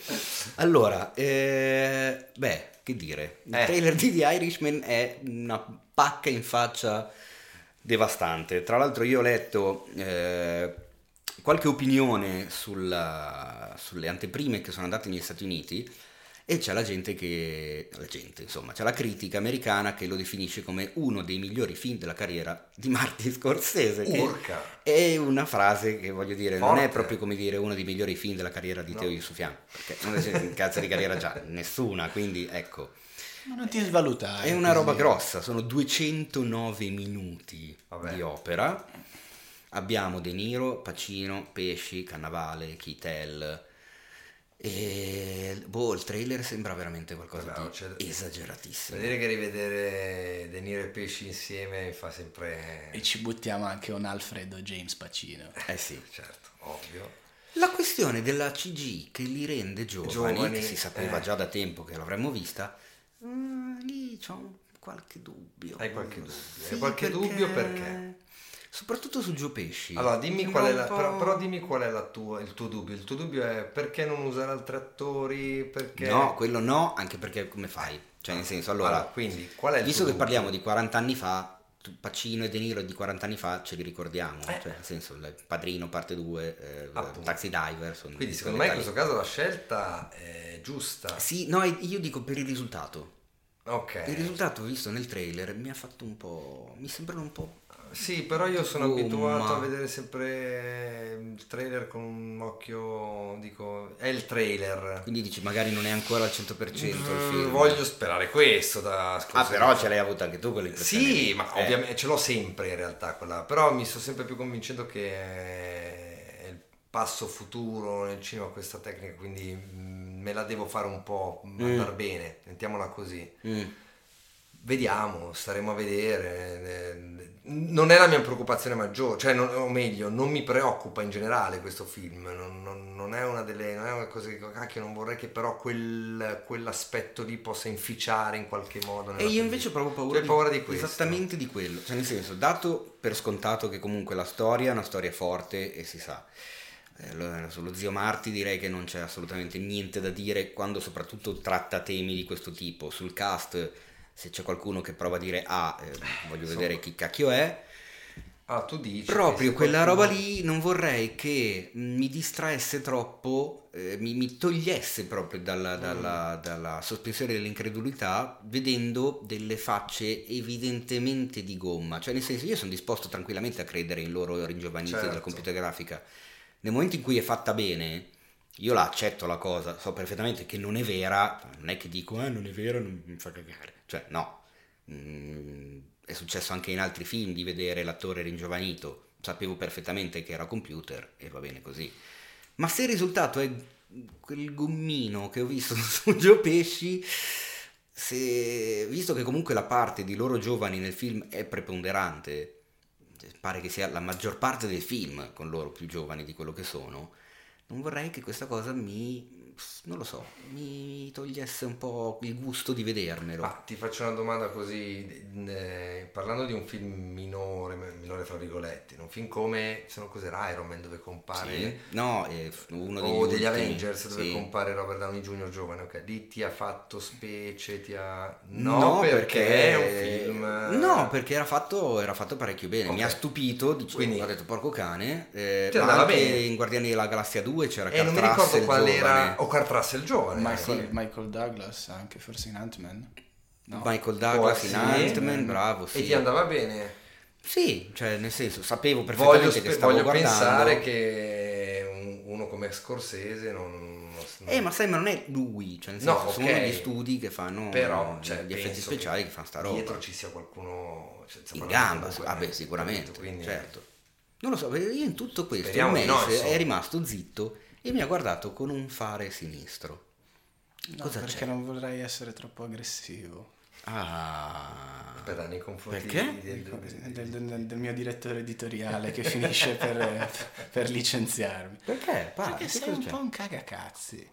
No, nel senso, no, sto scherzando, la, la tua, la tua opinione ci sta per l'amor di Dio. Io m- Scusa, mi sono... Parentesi, ma adesso te ne sei accorto? No, se no, però che- ho l'opportunità cioè, di... Quello sì, è palese. di essere- gli Armus. Bravo. Dimmi bravo. qualcosa che non so. No, ehm, il trailer, il grosso è incentrato, il screen time maggiore ce l'ha il buon Bob. E sinceramente a me non ha dato una cattiva impressione la resa della CGI.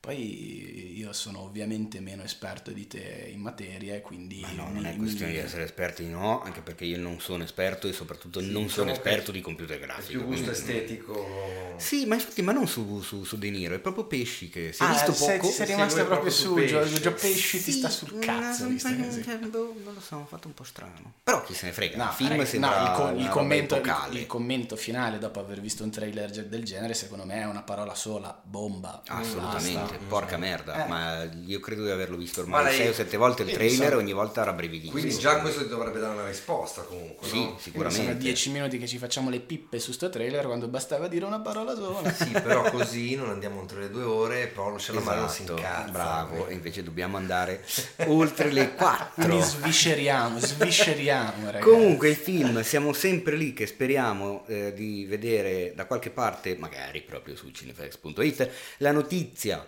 del fatto che il film esca eh, in sala anche in Italia. Ho detto esche. Esche, Eh? eh, Ci hai sentito? pescatori- Volevo fare il figo e far finta di aver detto esca, ma secondo me si è proprio detto che ho detto esche. Quindi niente, proprio non detto- posso nascondermi. Detto che ho detto. Spero che il film esca in sala anche in Italia, non solo negli Stati Uniti, perché sappiamo che è un film Netflix. Quindi Che odiamo tutti, no, assolutamente no. Perché quando- c'è questa Beh, quando ha questi atteggiamenti un po'... No, io infatti odio la politica distributiva di Netflix. Sì. Non odio Netflix, sono abbonato No, no, no, dal no, giorno 1. Vabbè, allora eh, riformulo. Ogni tanto la politica distributiva di Netflix mi sta un po' sui coglioni. Eh sì, quello sì, ma credo che stia un po' sui coglioni a tutti quelli che amano andare in Facciamo sala. un, ese- facciamo un esempio pratico, ma un paio di settimane in sala ci faceva schifo l'11 ottobre a vedercelo, è il camino. Eh, anche lì. Eh, Eh, Mm. non ti faceva schifo vedertelo un po' in sala. Non lo Perché so. qua chiedo da ignorante il, il- il camino, col- quindi lo Film di Breaking? Bad. Ehm, in America esce nelle sale. No. No. Ah no, quindi No, solo Netflix solo dappertutto. Netflix. Ah, ok. È un film Quindi Netflix proprio per la Netflix. TV, fine. Ok, ok. E parlando di film Netflix, è uscito un altro trailerone di un film che eh, ha visto anche l'Italia tra le location, Firenze, Siena e dintorni. Ritorna alla regia il nostro simpaticissimo amante dei tramonti a ovest e ad est, il nostro eh, id- id- idolatratore Il nostro romantico. delle- il nostro romanticone delle esplosioni, dei culi, della gente che scappa e degli slow-mo durante le scene d'azione e delle sparatorie. Il signor Michael Bay con Six Underground. Eh, film dove, a quanto poco che si capisce, ci sono questi sei underground, nel senso questi sei personaggi dati per morti e che quindi riescono a muoversi come cacchio vogliono loro, eh, agendo tipo ag- agenti segreti, Sì. una cosa simile Tra cui Deadpool. che fanno esatto, tra cui Ryan Reynolds che non riesce a togliersi di dosso Wade Wilson e che però ti dirò è proprio il motivo per il quale Andresti probabilmente io questo Sì, film sì, lo sì. vedo. Non andresti perché anche Andrai questo è un film Netflix. Ah, e chissà qua- se a Michael Bay danno la sala oppure no come faccio a non dar ragione? Eh. Cioè, qua la politica distributiva inizia davvero a essere Eh, un po' rompita. ma anche perché un film del genere con tutte le esplosioni, fai le bombe, le cose, te lo vedi in televisione che se ci metti. No, lì fai, fai arrivare la Eh. ma, ma poi anche a livello di pubblico, Eh, cioè sì. Michael Bay funziona, sempre funziona. C'è da dire che mi ha fatto strano vedere un trailer di Michael Bay e non vedere i primi 20 secondi senza, Senza esplosioni. esplosioni. Ma forse Quello anche più di 20. Forse eh. anche più, Sì, forse sì, anche sì. più, è vero. Infatti è strana come cosa. Però sai, effetti- uno, uno invecchia, magari diventa un po' più saggio. Quindi anche per, anche- anche per questo non sappiamo se uscirà in sala. Non sappiamo se uscirà in sala, no, anche perché dal trailer eh, non, non c'è scritto niente. Almeno nel trailer di The Irishman, per quanto riguarda gli Stati Uniti, viene fuori. Mhm. In theaters dal primo novembre, su Netflix dal è 17. inequivocabile. Qua invece... Six Underground eh, non scrivono niente. Che vabbè, non ci strappiamo i capelli, No, eh, però no, sala. è uno, è due, Però- è tre. Eh, insomma. Eh, ci possiamo buttare anche una ballata di Buster Scruggs, tanto per dirne una. Eh, Eh, stare. ma io eh. avrei, avrei visto anche Eh. volentieri an- annientamento Eh. il cinema di Alex Garland Eh. con la Portman. Quindi anche a che te ripeto non- mi è piaciuto un casino. Io ce l'ho in Blu-ray. quindi Devo vederlo ancora. Devi vederlo. Ma guarda che puoi parlare. non è che- No, era, volevo, non volevo fare la figura dello stronzo. Deve essere più intimo. che non l'ha visto ancora. Ma scusa, quindi tu non hai visto annientamento? No. Non vedevo l'ora di dirlo, questa puntata non l'avevamo ancora detto.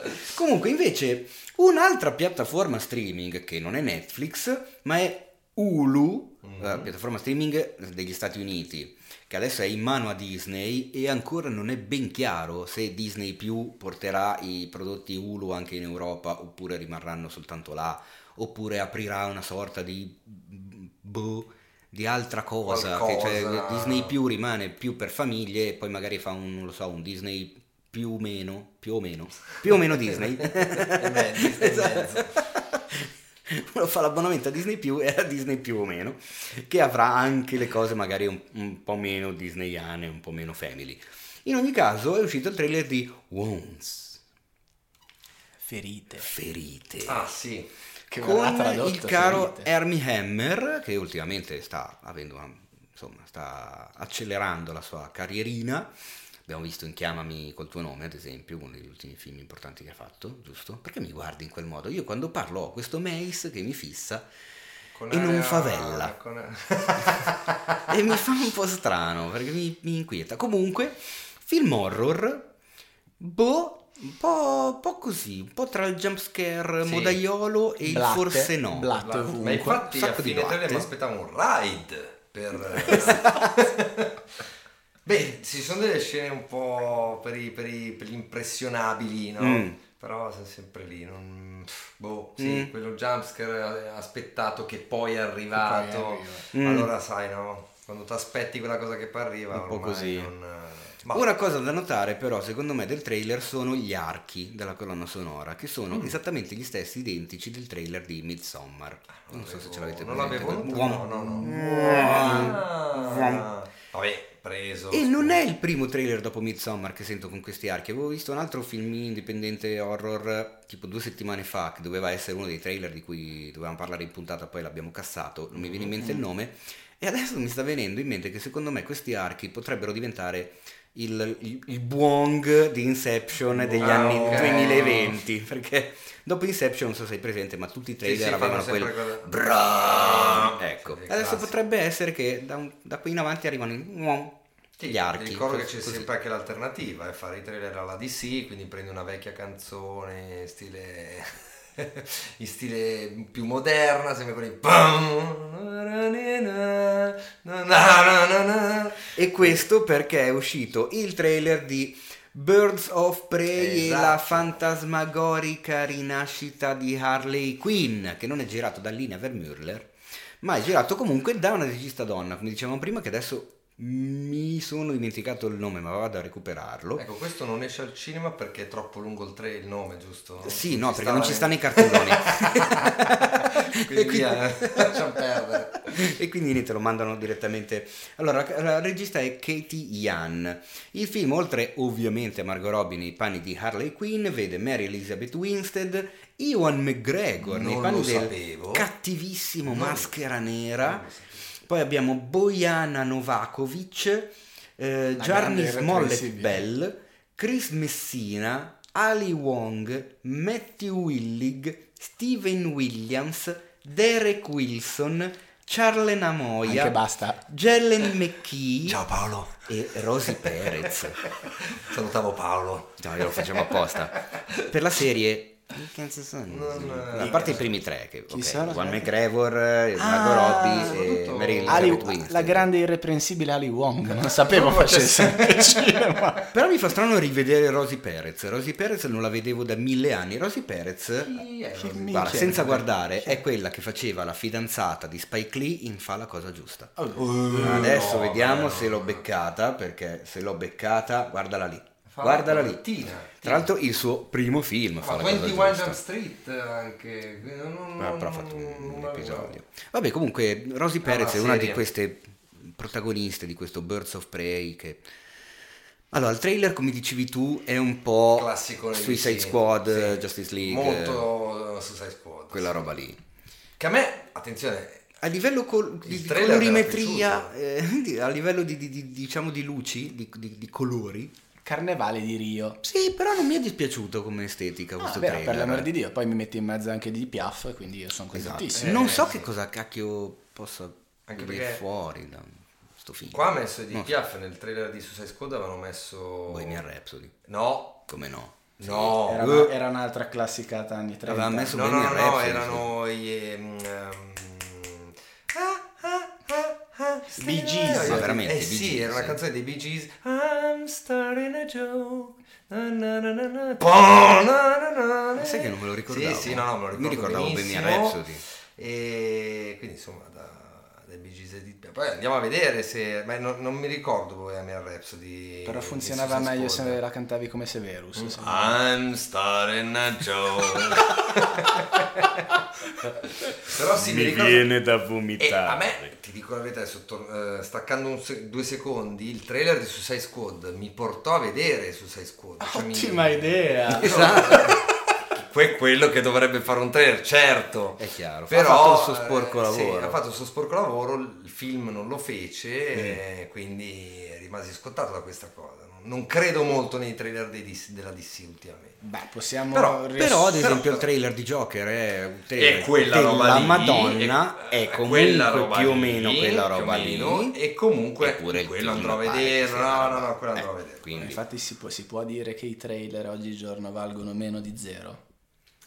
Secondo me Come no. credibilità? Sì, cioè puoi, Eh, dipende, puoi dipende vedere un trailer. e te la vende benissimo, poi vai a vedere il film in sala e può essere la peggio Ma quello deve mondo. fare, cioè nel senso, è un po' come Eh, sì. prendersela con la pubblicità del No, McDonald's esatto. perché ti fa vedere il Big Mac alto 12 cm, poi invece lo vai a prendere ed è alto 3. Ma e tu quel- dici, eh insomma che pubblicità del cazzo. No, la pubblicità ti deve Ha vendere il prodotto, è certo. Ed è ottima. quello che sto dicendo, è che noi, tra virgolette, da esperti di cinema dovremmo essere Ma di su- l'aspetti con questi esperti di cinema. Dai, la quarta aspetti, volta lo vabbè, no, non è vero. L'ha virgolettato, l'ha virgolettato. La- l'ha detto virgolettato sì, con le no, dita. con le dita, Ah, che non si vede. Vabbè. Pezzo con le dita.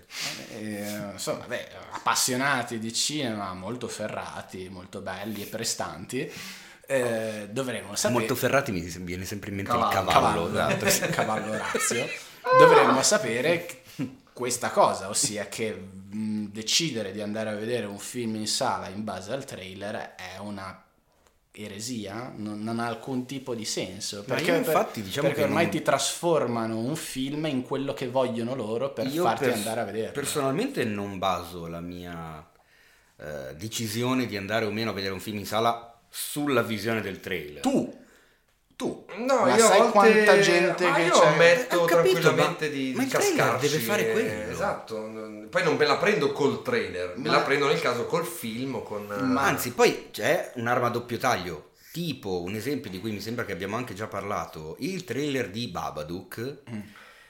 ti vendeva il film come un certo tipo di film horror. La gente è andata a vederlo aspettandosi un certo tipo di film horror È rimasto deluso. è rimasta delusa perché è un film horror, ma di tu- tutt'altro genere. A Mm. me è piaciuto un casino. Chi si aspettava il film horror alla jumpscare. eh, non lo so, esatto.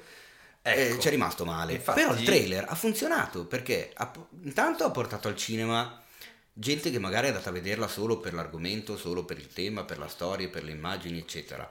E poi ha portato tutta quella gente che in realtà non ci sarebbe andata se Però posso dire una cosa su sì, Babadook? Sì, ma ti Quella- stai prendendo ad esempio, Vai, vai. ti stai prendendo ad esempio un film riuscito e bello. Il problema è che questo avviene anche con tutta quella caterva di spazzatura che viene proposta Eh, capito, quotidianamente il nelle trailer sale deve cinema. portarti in sala nel momento in io cui sto ci dicendo riesce che il, il trailer vale quello che trailer. vale. Però su cioè. di me, per esempio, non ha funzionato quello di Babadook perché io mi aspettavo vedendo il. Io non ho ancora visto quel film e voglio vederlo perché me l'hanno straconsigliato. Cosa?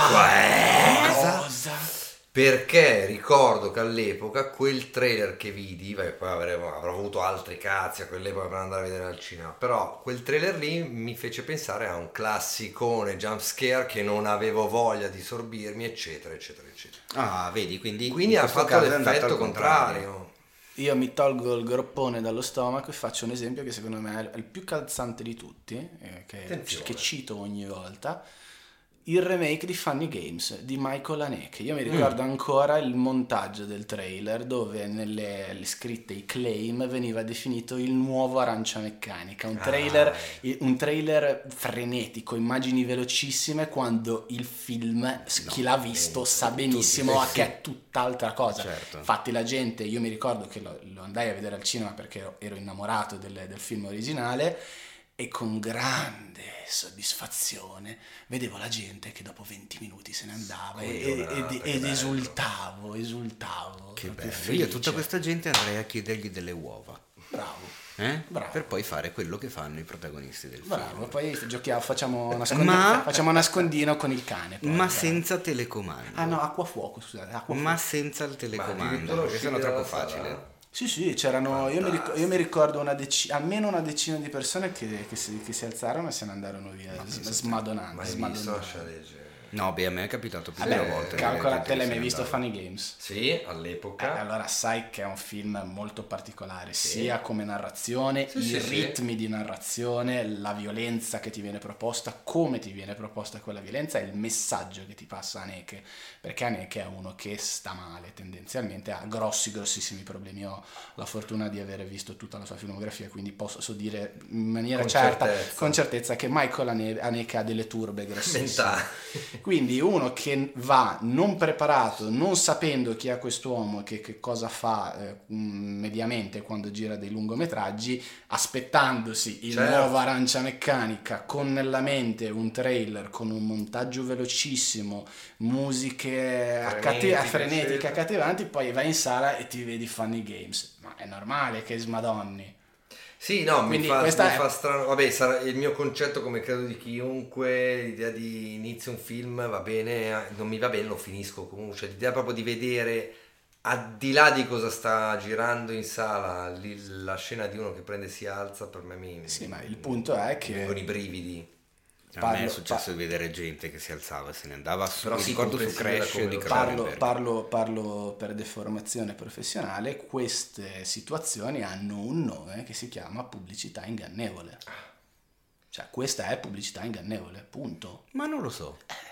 Non lo so fino a che punto. Se io, ti si pro- potrebbe- se io ti presento un prodotto di- descrivendotelo e facendotelo vedere come una cosa, un prodotto X, e poi te vai e trovi una cosa Y, si chiama pubblicità ingannevole. Mm. Cioè, è, è un fatto. Cioè, Non sto dicendo stupidaggini, è così. Ma sei sempre lì sul discorso devo portarti al cinema, non mi interessa come. poi- Sì, eh, vabbè, ovvio, poi non stiamo parlando di attrezzature mediche eh, che servono per curare la gente, stiamo parlando di, di film che paghi 7 euro, di- magari ti girano i È un po' coglioni, come quindi il dici, classicone dei titoli Se mi lasci ti cancello in Italia. Come ti porta a vedere un film di Jim Carrey che non è un film di Jim Carrey? Cosa che ad esempio... Ti faccio un titolo che ti fa pensare che sarà una cagata colossale da ridere, divertirti. E qui torniamo a quello che dicevi tu, perché io se mi lasci ti cancello, ai tempi non sono andato a vederlo in Eh, sala vedi, proprio vedi? per quel Bravo, motivo lì. vedi che lo accetto. Poi l'ho visto a casa, mi sono incazzato come un cretino, poi ho detto ma porca puttana. E manco sapevo perché mi- mi- nel trailer... Perché che il trailer non era uno, cioè anche il trailer ti faceva intuire alla cazzatina. Esatto, perché, poi il cioè, trailer all'epoca non è che c'era internet, social, cioè i social come adesso. Eh, la questione che fosse di Michel Gondry non era neanche così in primo piano. Altrimenti io sarei comunque andato, Andato perché per io Michel priori, Gondry lo conoscevo come, re- certo. conoscevo come regista di videoclip ehm, dei... Oddio, mi sfugge il nome, porco cane, dai. Eh, eh, bianchi, rossi e neri, fratello e sorella finti, Eh, White Stripes. i White Stripes. Porco Giuda, non mi veniva il nome del gruppo. Eh, di, di Bjork, Bianco, eh, di Chemical Brothers, con Dries, Sì, sì, regista gente, della Madonna, sì. un artigiano clamoroso, sarei andato a vederlo. Ma anche lì il trailer non è che esaltava Eh, ma queste cose la le fanno già da... Anche io mi ricordo quell'esempio di, ehm, eh, di- di- di Voglia di vincere. Sì. Che cambiarono il nome nel eh, doppiaggio certo, di... sì, l'adat- l'adattamento italiano Esatto, lo chiamò lo Marty. chiamò Marty perché Eh, sì. Forti di Ritorno, Ritorno al futuro, futuro. in realtà si chiama Scott e tra l'altro Esatto. nel film c'è proprio una scena dove lei apre il bigliettino, legge Scott Eh sì. e invece noi lo conosciamo come Marty all'interno del film. Quindi Tra l'altro negli Stati cose. Uniti era uscito, Era uscito prima, sì, sì, Voglia sì. di vincere, che poi è Teen Wolf. eh, Teen Wolf, sai che poi hanno fatto la serie TV. Esatto. bla. E vabbè, e, E marketing. e eh, marketing. C'è anche quello all'interno. e marketing e sul marketing ma a, a, diciamo a ragion veduta gioca anche un altro dei trailer della settimana che è uscito così dal niente Mm. io sinceramente non mi aspettavo assolutamente nulla quando l'ho visto ho detto oibo Oh, ma cacchio. veramente ed è il trailer di The Gentleman che è il nuovo film di Guy Ritchie con un bel Matthew McConaughey, Colin Farrell, Hugh Grant e un sacco di altri attori britannici molto interessanti su questo signore della droga britannico che pare che debba vendere o comunque lasciare o demandare questo suo impero a degli americani. Ovviamente eh, gli americani sono rappresentati da alright, alright, alright, Mario McConaughey. Abbiamo, abbiamo un È la contributo sci- audio. È la sciascibilese. I am not on stage. con un Io adoro capisce l'accento di quell'uomo, nonostante sia uno degli attori che se non metti i sottotitoli quando guardo un film capisco praticamente una sega di quello che dice. Ma tu lo, Cioè, tu- tu- tu lo sai che quando, quando mi consigliasti di vedere Killer Joe, una volta finito di vedere il film, ogni volta che qualcuno mi domandava, tipo, Adriano, vuoi del caffè? Io lo guardavo e gli rispondevo, yes please. yes please. Ho fatto due giorni No, rispondendo aspetta, yes please. attenzione, è così. Yes, please. Yes, please. Perché è più please. No, io adoro questo suo accento assurdo, questo suo modo di, di- di dare le battute. E The Gentleman mi sembra un po' il ritorno al Guy Ritchie che ci piace. Perché mi rubi le parole di bocca che poi sono tutte bagnaticce? Vuol dire te le tutto ridò. lui, vuol dire tutto lui. No, eh, fatti, è il un pod- fatti il podcast da solo. Questa è Eh, distopia, questa è Questa è distopia. No, eh, eh, secondo me siamo entrambi concordi. Stavo ridando con le parole umili. Perché a vedere il trailer sembrava davvero un ritorno a, a- a Lock and Stock, Lock and Stock, A meno che il trailer non ci inganni. È quello, lì ovviamente. volevo arrivare. Gliele offro tutte io parole. È lì che volevo arrivare. Bravo. È lì che volevo arrivare. In questo caso, però, cosa fanno col trailer? Tu conosci Guy fanno conosci i film di gangster britannici eh. di Guy Ritchie e quindi te lo montano come se Certo. fosse quella roba lì. Ma è giusto Poi magari vai a vederlo ed è Sherlock Holmes. Eh. Oh, l'ho detto veramente. L'ho anche detto? Oppure di Guy o, Ritchie. o King Arthur. Oh, no. L'ho anche detto. Era King Arthur. Oh, Era sì. King Arthur. Che Ma eh, io voglio sperare di no, ma anche le ambientazioni mi sembrano proprio quelle di una volta, Eh, sì. quelle di Guy Ritchie, quelle di, de- del Guy Ritchie. quelle che sono piace. sue, perché Sì, lui sì, è bravo sì. a fare quella roba là. E Quindi- non il remake di Travolti da un insolito destino nell'azzurro. No, mare no, confuso. noi Bella vo- linea per Müller. È incredibile come in questa puntata continuiamo a ritornare con i No, noi vogliamo i rock and roll. Bravo, Bello, mamma. bello, bello. Noi vogliamo i rock Perché and tu roll. sei un vero rock and roll. Tu sei un vero rock Che and roll. bello. Fatevi un favore, beccatevi Rock and Roll di Guy Ritchie. Ah, non perché... riguardatevi, c'è gente che No, secondo me è uno dei No, è film meno conosciuti di Ricci, perché come tutti conoscono Snatch, che tra l'altro, vabbè. parentesi, tutti chiamano The Snatch. No, Snatch. non esiste il. The. Snatch. C'è solo Snatch nel titolo, anche in originale. E tutti, ma- ma- molti hanno visto Lock and Stock, immagino, moltissimi abbiano- credo abbiano visto gli ultimi due Sherlock Holmes.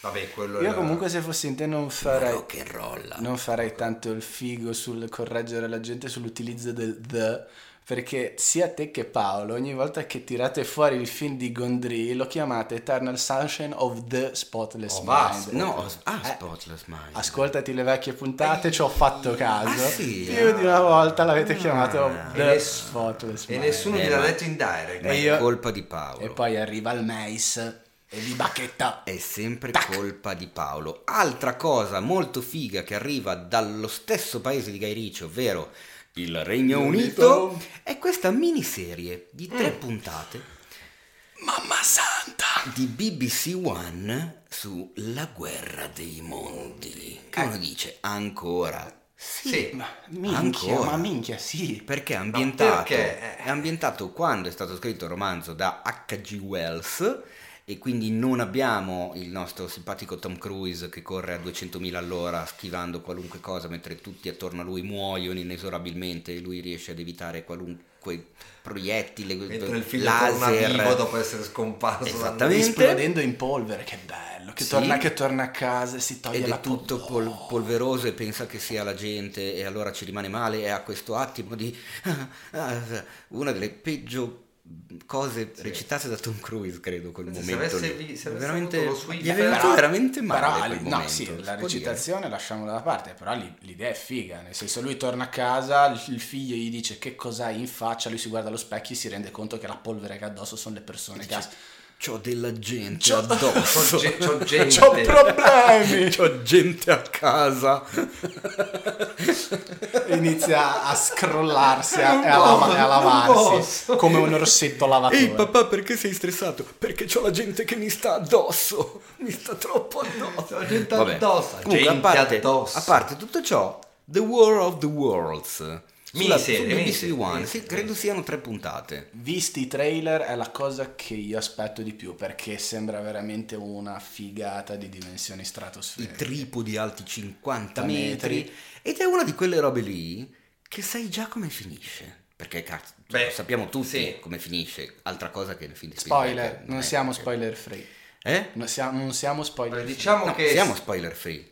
diciamo che uno spoiler. Certo che siamo spoiler Quindi free. pot- sì. No, non No. diremo come Ah, finisce. eh, certo. Però, Ah, ad esempio, nel film di Spielberg non è così chiaro. mm, la- la- la- Non lo come dicono nel film di No, Spielberg. secondo Com'è? me- No, no, no, no, no, no, no, no, no, no, no, no, no, ferma no. tutto. L'ho visto un mese e mezzo fa, lo dicono e te lo fa anche vedere. Eh, ah, ok, lo allora mi spiegano, lo ricordavo spiegano, lo male. spiegano. Va lo bene, spiega, ok. lo spiega, anzi te lo spiega la voce narrante di Morgan Freeman. Ah, sì, ancora per, ecco perché l'avevo rimosso. Eh, in ogni caso è una di quelle robe lì che tu dici, ah lo spoiler, lo spoiler, la guerra dei mondi, io so perfettamente cosa Come? succede, come succede, cosa, cosa Ma come se non ti finisce. ricordavi il finale. No, non mi ricordavo, mi sembrava che nella versione di Spielberg fosse data male, in realtà se mi dici che invece... No, no, me lo ok. ricordo anch'io che viene spiegato. Però questa miniserie. BBC a me prende benissimo. No, mi piace questa idea del- dell'epoca. Quello infatti, ehm, la prima cosa che ho chiesto è stato, "Ma- che- in, che, in che epoca è ambientato? Perché io memore dell'ultimo, no? Che ho Eh, visto, sì. quindi Tom Cruise. E quindi questa cosa ci sta. Tra l'altro la guerra dei mondi di Wells, eh, diciamo che ha sempre avuto a che fare tangenzialmente con il cinema per merito, per merito dell'altro Wells Ah. con una E in più, perché è ultra famosa la sua trasmissione radiofonica in cui lui stava leggendo il libro. Ha scatenato il panico. Ma la gente negli Stati Uniti si era convinta che stava succedendo veramente, arrivando! pensava fosse un notiziario. Quindi vabbè, questa cosa Che bello, che ogni volta mi ricorda No, la, quell'aneddoto. la- la verità è che la potenza narrativa del romanzo e le immagini che ti trasmette sono talmente belle e talmente immersive da essere riuscite a far andare bene anche il, forse il film meno riuscito di Steven Spielberg. Quindi questo è significativo di che cosa potrebbe andarsi a verificare se il film della NBC abbiamo detto No, BBC. B- scusa BBC eh, eh, BBC Non toccare le divinità, eh, Ok. non bestemmiare. della, della BBC sia stato fatto ad hoc. Sarà una roba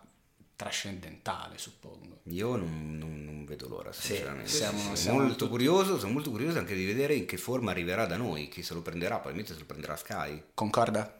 Del Eh? BBC. Co- concorda? Co- Cos'è Concorda? Co- Questa è una citazione che non abbiamo colto. Navigator? Non è che- con- No. Navigator. Navigator, no. Eh, prova a prendere. Ah, Quando, quando c'è DiCaprio che, che diventa medico e, e impara il linguaggio cacchio. dei medici dai serial t- televisivi Ah, e, sì. vede, e vede che i dottori ogni due per tre si guardano fra di loro e fanno concorda. Concorda. Non me lo- non Ma me lo- lui lo fa anche in un momento in cui sta per vomitare perché c'ha un... Concorda? Giusto? Esatto, Ok, inizia ad ok. andare in giro per l'ospedale dove si, fin- la... dove si finge medico and- andando in giro dicendo concorda, concorda. Va bene, a proposito di Concorda, io direi, ho imparato da Paolo a fare questi, Questi collegamenti. incredibili. Probabilmente qualcuno se l'è detto tra Disney e Sony Concorda, perché questi qua dopo che hanno fatto i bambini dell'asilo e hanno litigato e, gne, gne. e si, so- si sono litigati, si sono tolti l'amicizia e incredibilmente poi si sono ritrovati d'accordo. e per- perché ridi? Perché mi fa fare ridere, sono tolti amici. Eh sì, della perché Disney guarda che-. Sì, assolutamente. Assolutamente è andata così, ma no, ma secondo me poi qualcuno proprio ai piani alti ha fatto anche così con, con le dita, Sì, sai, quando unisci No, gli indici e poi li stacchi. Noi No, siamo no, più amici. Ti, ti- ti disamico. E invece adesso hanno trovato un accordo e il caro uomo ragno torna a casa Oh, Marvel Disney. Quindi eh. si sono accordati per un terzo film standalone su Spider-Man dopo Homecoming e Far From Home. Eh, cioè, la, battuta girava, eh, la battuta che girava che dopo che aver perso la Disney era Homeless, il, il terzo, invece probabilmente sarà qualcos'altro, e un altro film Marvel con Spider-Man che interagirà con altri personaggi anche se non è ben chiaro con chi. Ma non solo, perché Spider-Man comunque rimarrà in mano anche a Sony che potrà utilizzarlo nel suo universo, quindi assieme a Venom, ad esempio, quindi Tom Hardy, Sì. nel seguito del uh, riuscitissimo simbionte. Venom Però aspetta, e anche nei film che arriveranno, ad Allora. esempio Morbius con Jared Leto. però scusa, non ti sconfinfera il seguito con la regia, il fantasmagorico Andy Serkis? A me incuriosisce. Mi incuriosisce, se ci mettono pure anche Spidey io sono contento perché comunque ripeto è un personaggio che mi è sempre piaciuto. Secondo me Tom, Tom, Tom Se rimane Tom Hardy. Tom se- Hardy più Andy Serkis, secondo me potrebbe essere una coppiata Io vincente. lo Speriamo che lo Eh, scriva qualcuno che sappia Che scrivere. sappia scrivere ecco, e, ecco. e non, e non D&D. Perché Anche sai, il perché a problema me è Tom quello piace molto. Eh, anche a me, ma infatti è l'unica cosa che ho salvato di Venom personalmente, veramente l'ho trovato. Sì. Fatevi un favore, andate a leggere la recensione col simbionte che parla a Teo durante, Ah, è vero! durante la Me l'ho recensione. dimenticato di averla Ah, non, scritta sai non sai- non sai neanche che cosa scrivi ormai. Avevo Bellissimo. rimosso, è vero, sì, ho fatto finta che ci fosse il simbionte. simbionte che Che commentava reagiva. le, le parole di Teo. Era molto divertente, quindi andatelo No, a grazie. leggere.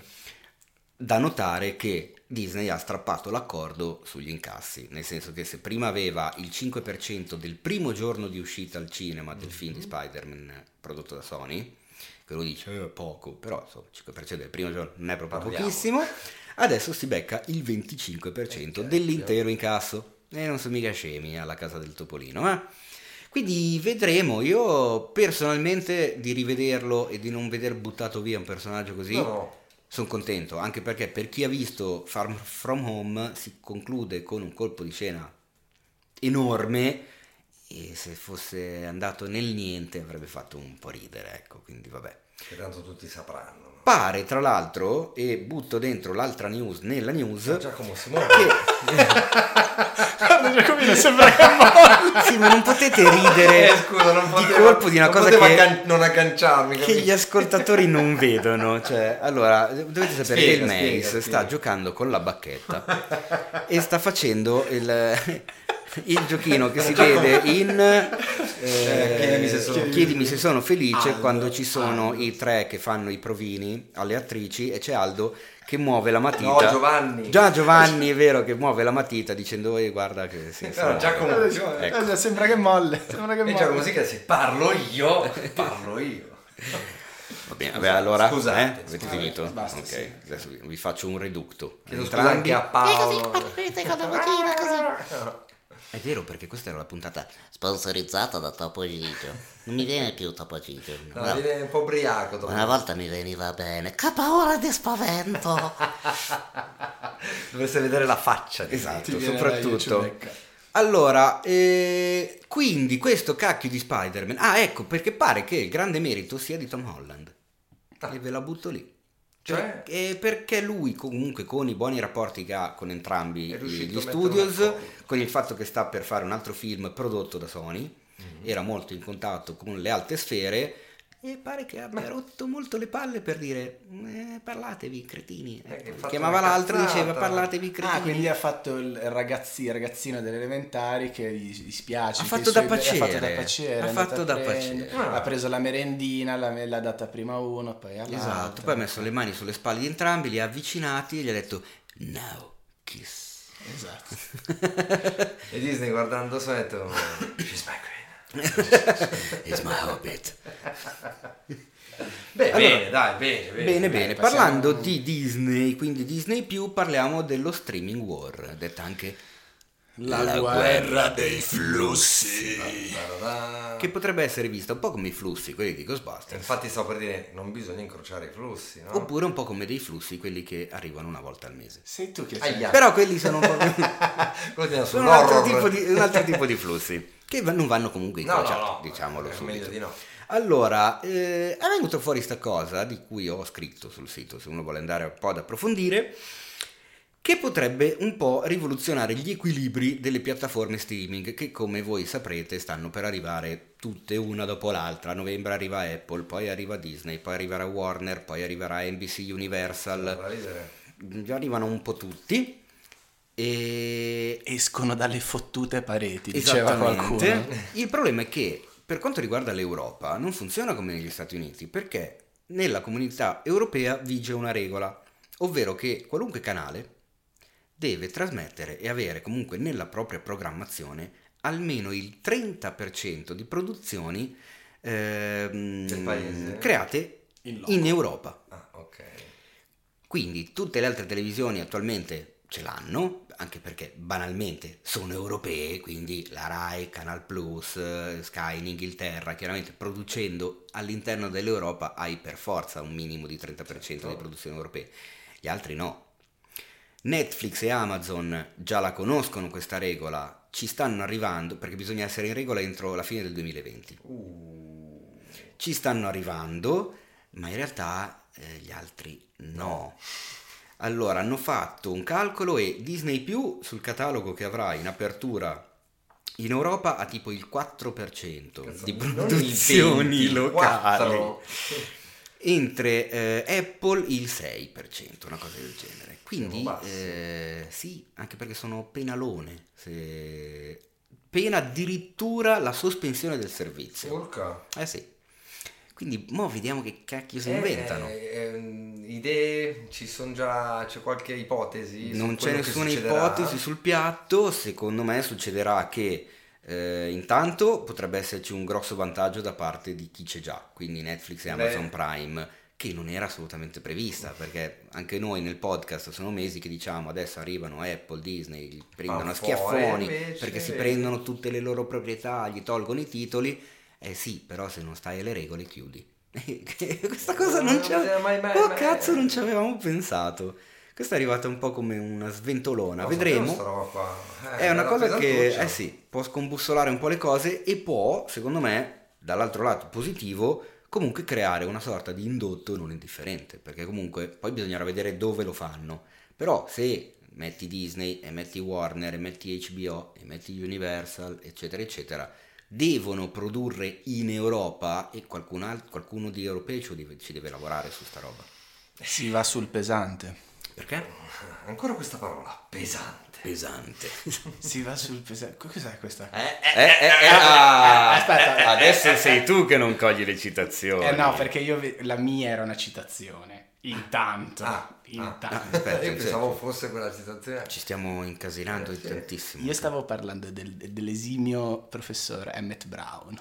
Eh, io ti ho risposto eh, da lui ti ha risposto- fai. Ah, allora non avevo capito. Cioè, avete fatto la stessa Vedi, citazione, basta, basta. ma Non nessuno dei due l'aveva fantastico. riconosciuta. Bella, bella, la guerra delle citazioni. No, sì, no, è pesante perché... Posso avere altri due ospiti, grazie.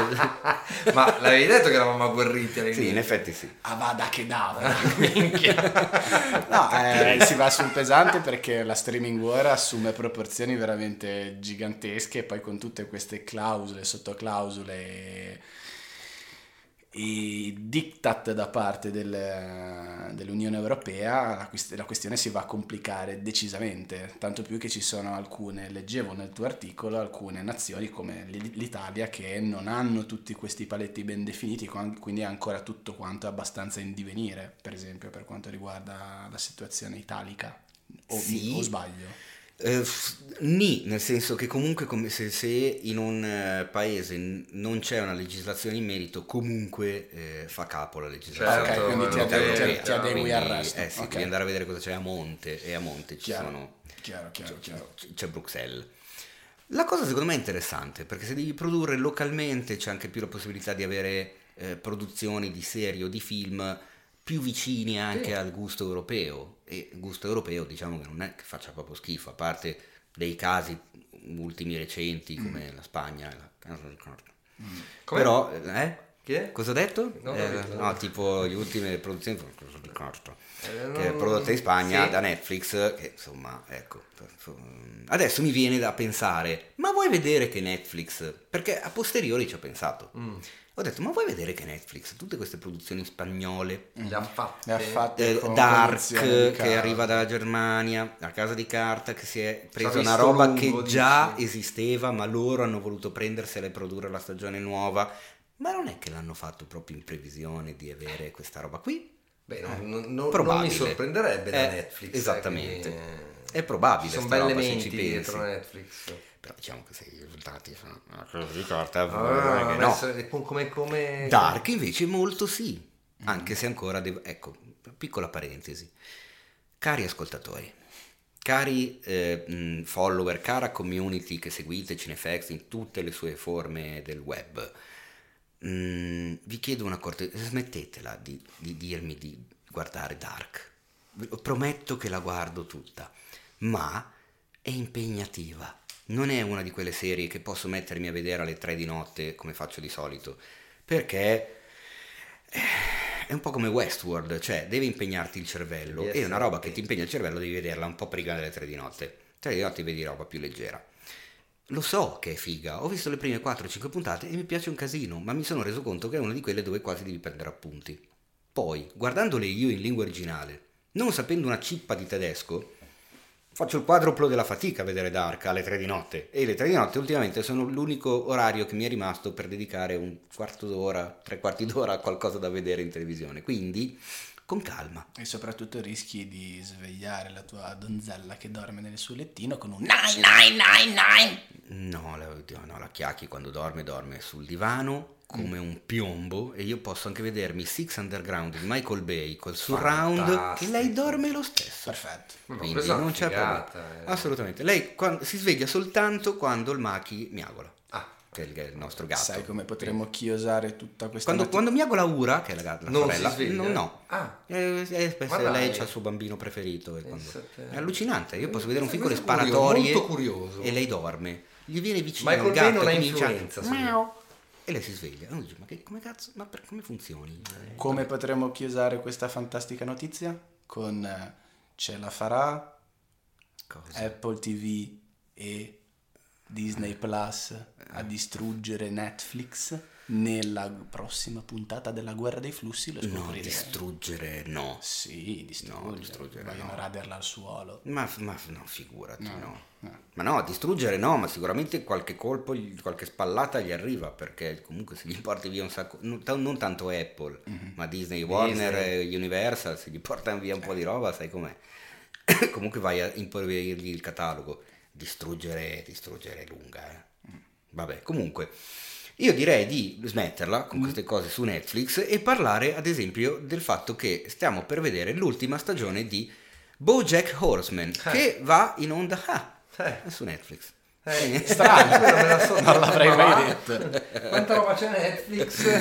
È un pochino. Come tu hai da dirmi qualcosa su BoJack, eh, caro Mace?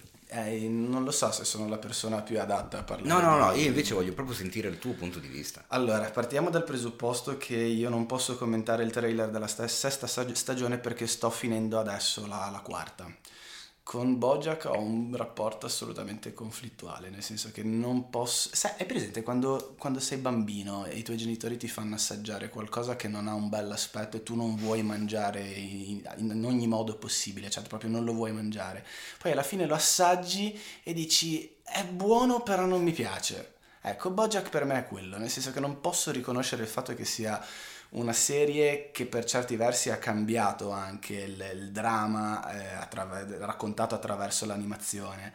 I personaggi sono veramente simpatici, poi la caratterizzazione con gli, anima- con gli animali ehm, propri, delle, delle caratteristici del dei personaggi sono ben fatti, le, le guest star sono, sono giuste, eh, la, la storia è simpatica, il personaggio di Bojack è ultra ben definito, ma il problema grosso sai qual è? Che io non riesco in nessun modo a empatizzare con lui, perché pur essendo che io capisca le dinamiche e i sentimenti che lo muovono, il fatto che lui sia il peggior nemico di se stesso, il fatto che lui odi se stesso perché ha dei trascorsi e ha avuto una vita familiare di un certo tipo, lo capisco, il fatto però che di vederlo sempre così eh, in preda all'autocommiserazione, sempre eh, in cerca di un, di un qualcuno su cui appoggiarsi per poi essere pronta a distruggerlo, perché distrugge tutto ciò che è intorno, per poi ricominciare in questo ciclo continuo di piangersi addosso, è una cosa che mi porta veramente a detestare Bojack. E quindi vedere una serie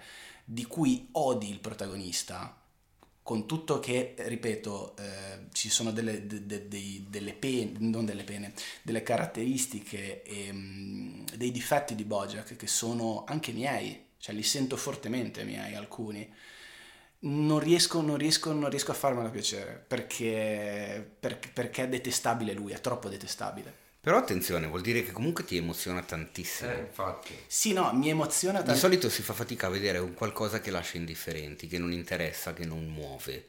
Tu invece mi stai dicendo che cacchio provi dei sentimenti grossi nei confronti suoi, della serie, cioè ti ha scatenato parecchia roba. Sì, però ti faccio un altro esempio per contestualizzare la cosa. Io quando inizio a guardare una serie tv e mi piace, mi prende, sono, il- sono il peggio dei, dei binge watcher, nel senso che inizio a gu- a guardarle e non mi fermo più. Bojack l'ho iniziata tre mesi fa e non ho ancora finito cinque stagioni. Per me è tanto come tempo, quindi non, non mi tira neanche a guardarne una dopo l'altra, no? Come Infatti ciliegie. ti avrei chiesto cosa, cioè se, se aspettavi quest'ultima stagione con una grande attesa o meno. Beh, per dirtelo dovrei prima vedere come si va a concludere la quinta. Ci arriverò, nel senso che l'ho iniziato, lo sto portando avanti perché comunque, come ho già detto, lo reputo un gran bel prodotto e anche molto interessante, però ha questa peculiarità qua, nel senso che non, non riesco a farmelo piacere del tutto perché, perché Bojack è veramente troppo detestabile, troppo.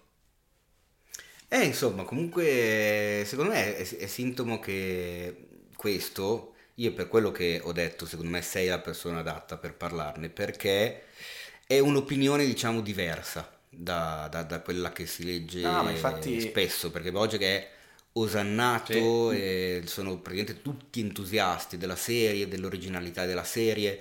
È diventato di moda, è diventato mainstream nonostante come messa in scena, come stile, come gusto sia profondamente qualcosa di molto hipster, Ah, sì, eh, secondo me. Assolutamente sì. In realtà ha fatto il giro ed è diventato mainstream lui stesso, che è una cosa che probabilmente gli autori all'inizio non credo mm, si aspettassero più di tanto.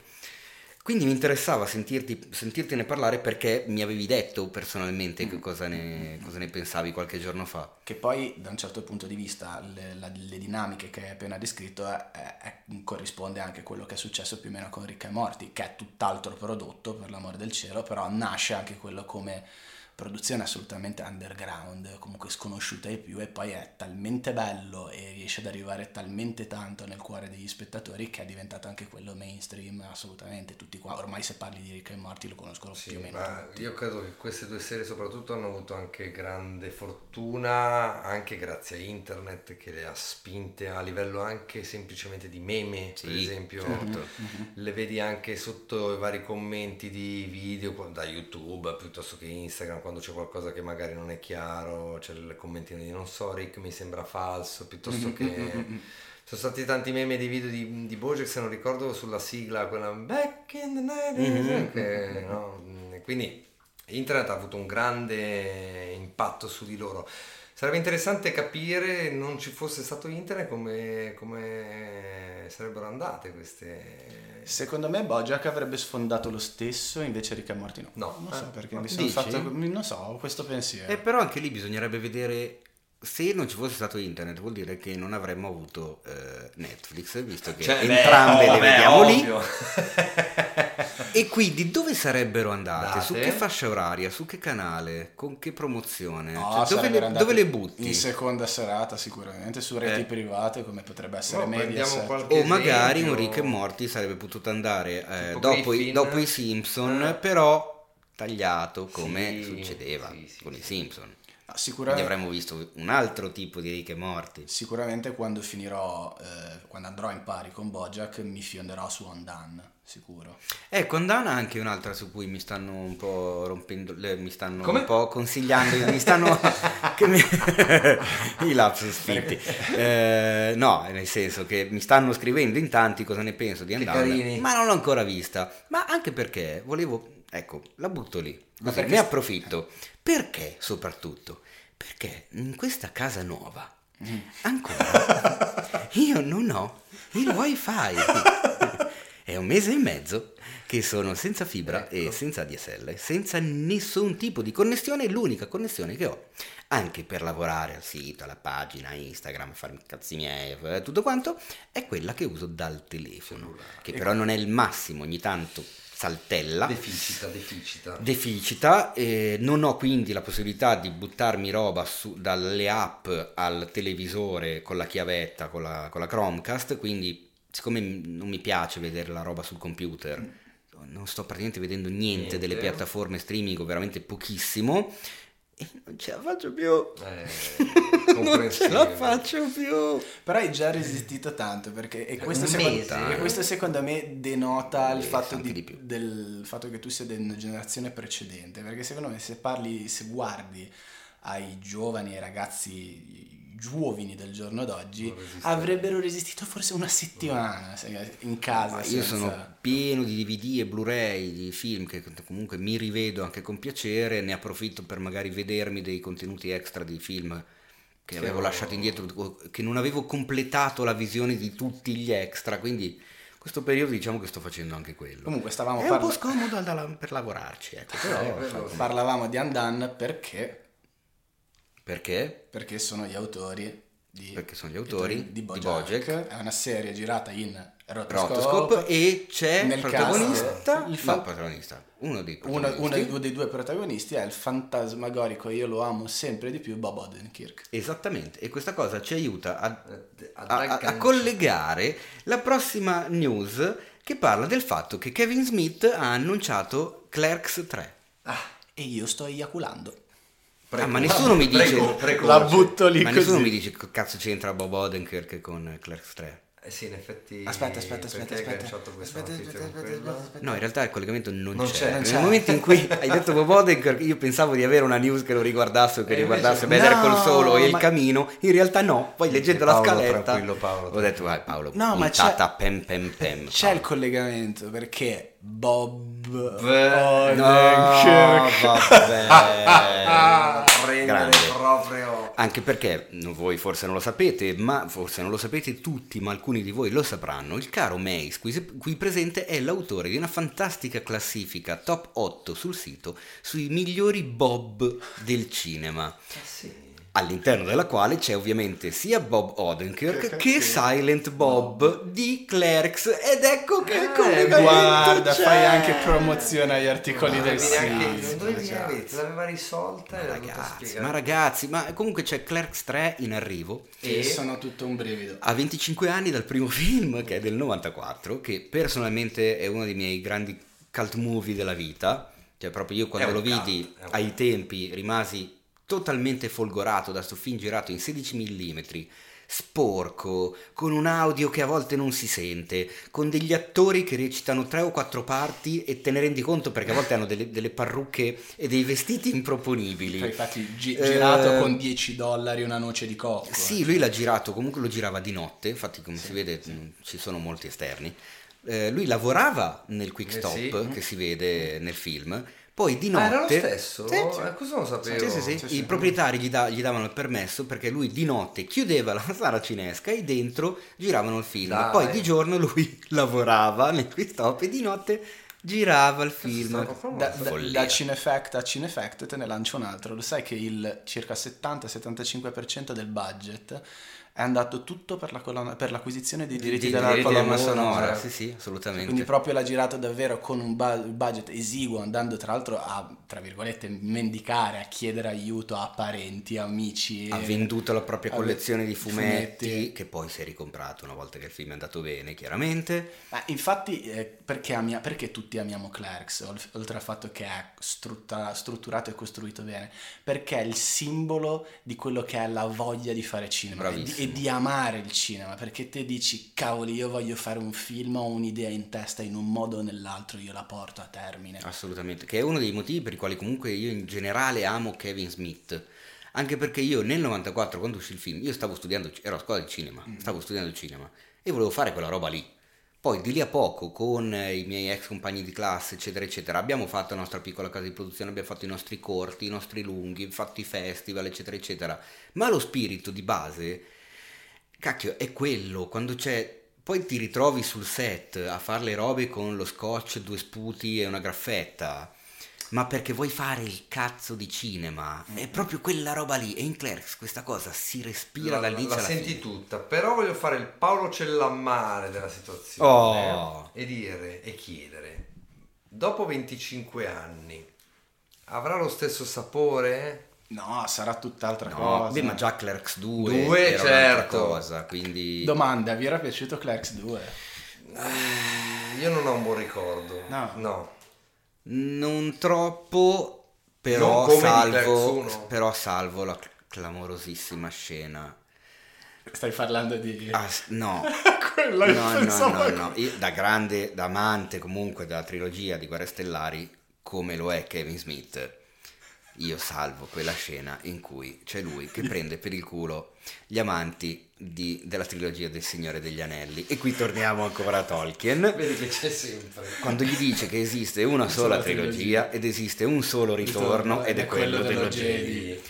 E gli, gli racconta e gli fa il riassunto dei tre film del Signore degli Anelli. Io mi sono pisciato addosso cioè, da fa, ridere. ridere, fa ridere anche se ci, se ci pensi. Sì, assolutamente. Vabbè, E- ma- Ed non si può raccontare.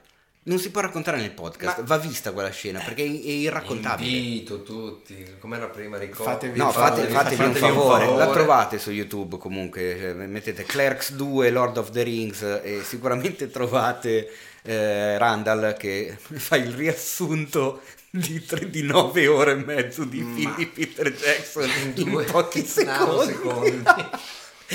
e vabbè, Comunque sia, Clerks 2 non ha, non ha assolutamente la... Qui, qui stanno ridendo Non perché, vedono, perché la stanno non mimando. Io è mezz'ora che la mimo. No, è meraviglioso. Cioè, il primo film camminano, poi il, primo, poi il secondo il film film camminano, cammina- eh, inciampano.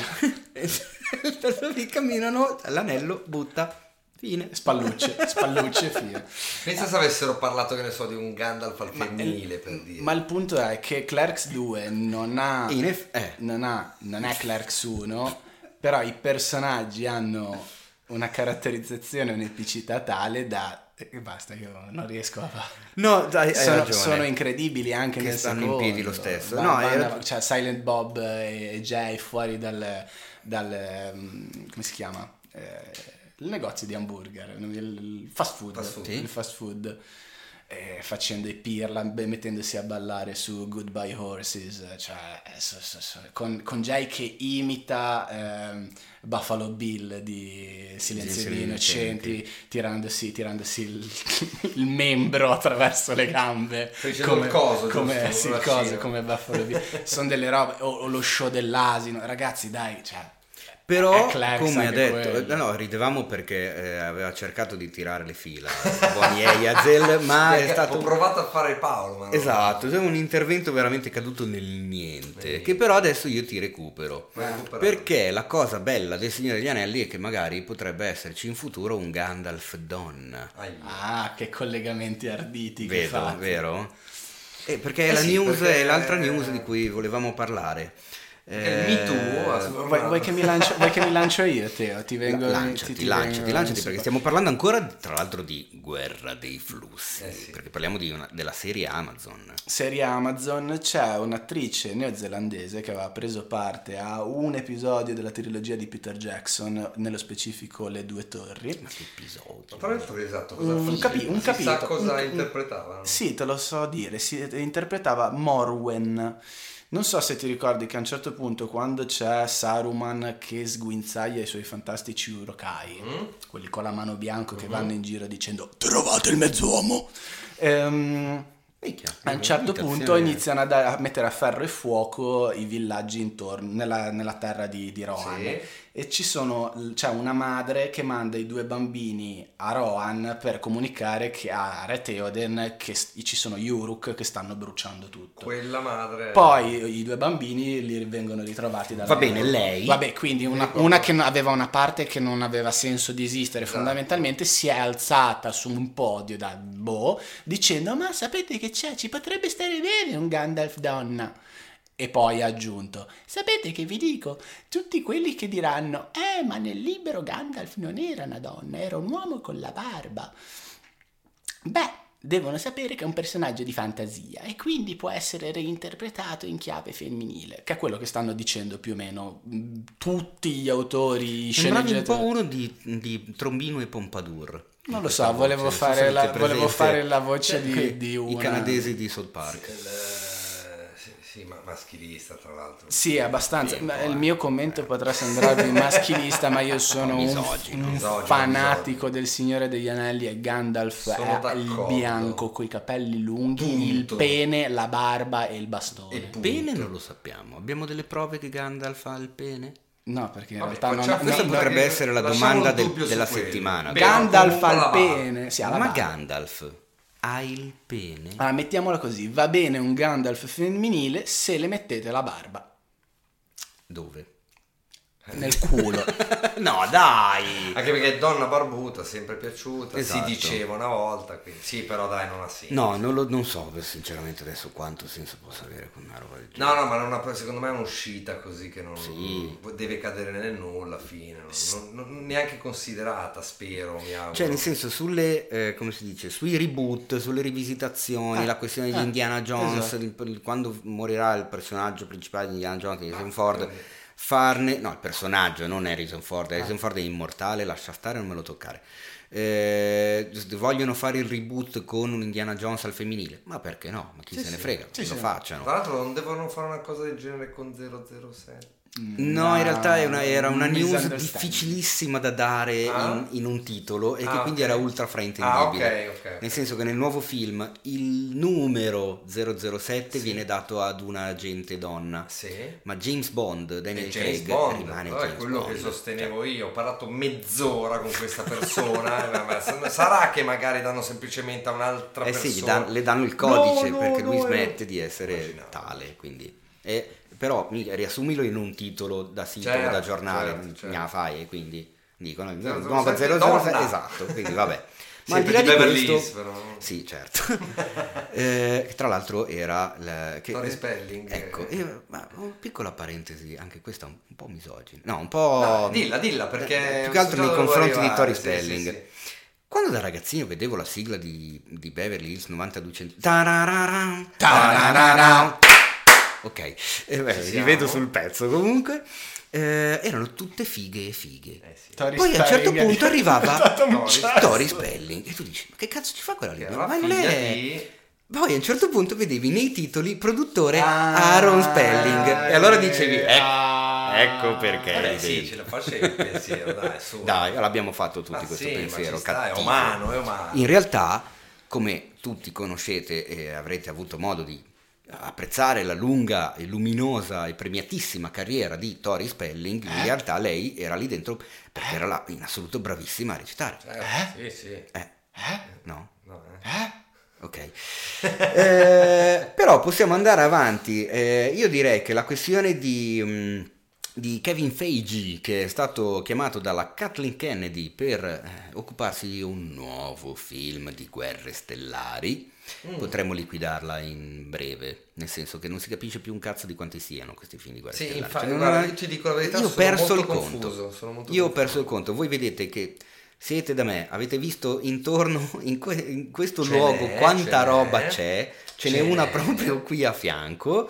Ho un TIE Fighter come, come lampada, per dirne una, ma potrei no. veramente citare un sacco di Ti roba. assicuro che è pieno di... di- Eh, ho perso il conto, non riesco più a starci dietro e mi sta veramente scendendo tutto Sì, sì, Si no, sta un po' perdendo, L'abbiamo, no? l'abbiamo già detto, l'abbiamo ripetuto eh, più ma volte. continua, cioè più roba arriva e meno mi, mi Aspetta, esalta. aspetta, perché poi nel momento in cui mi arriva un trailer come mi è arrivato di The Mandalorian con un Werner. Herzog buttato Sì, lì così capisci che io Ancora è mi- tutta da mi capire. Ma no, ma va bene così, non c'è niente da capire. C'è Herzog davanti a una telecamera e basta. Sì, dentro dentro l'universo di Star Wars. Hai capito che ciao. voglio capire che cosa ci fa? Ma non c'è niente da capire, c'è Cosa da, c'è da Dici, godere. c'è a priori, via, va bene così. No, ma lascia- lasciamo stare l'aspetto di Herzog. Mi fai vedere un trailer del genere che mi sembra che tutte le varie cosette al posto giusto ce le Assolutamente, abbia. cazzo, il trailer è meraviglioso. Ma Però anche beh, qua cioè- torniamo al discorso di prima. Chissà se poi il prodotto è veramente quello che il trailer ci sta vendendo. In ogni caso c'è The Mandalorian che è la serie di John Favreau. Mm. Poi c'è eh, la nuova trilogia data in mano a Ryan Johnson, ovvero eh, sceneggiatore e regista di- del capitolo 8 degli ultimi Jedi. Sì. Poi c'è un altro film, forse non sarà un film singolo, ma saranno più di uno, dati in mano ai famosissimi sceneggiatori di Game of Thrones. Adesso salta fuori anche un altro film affidato a Kevin Feige. Is my Jedi. Es-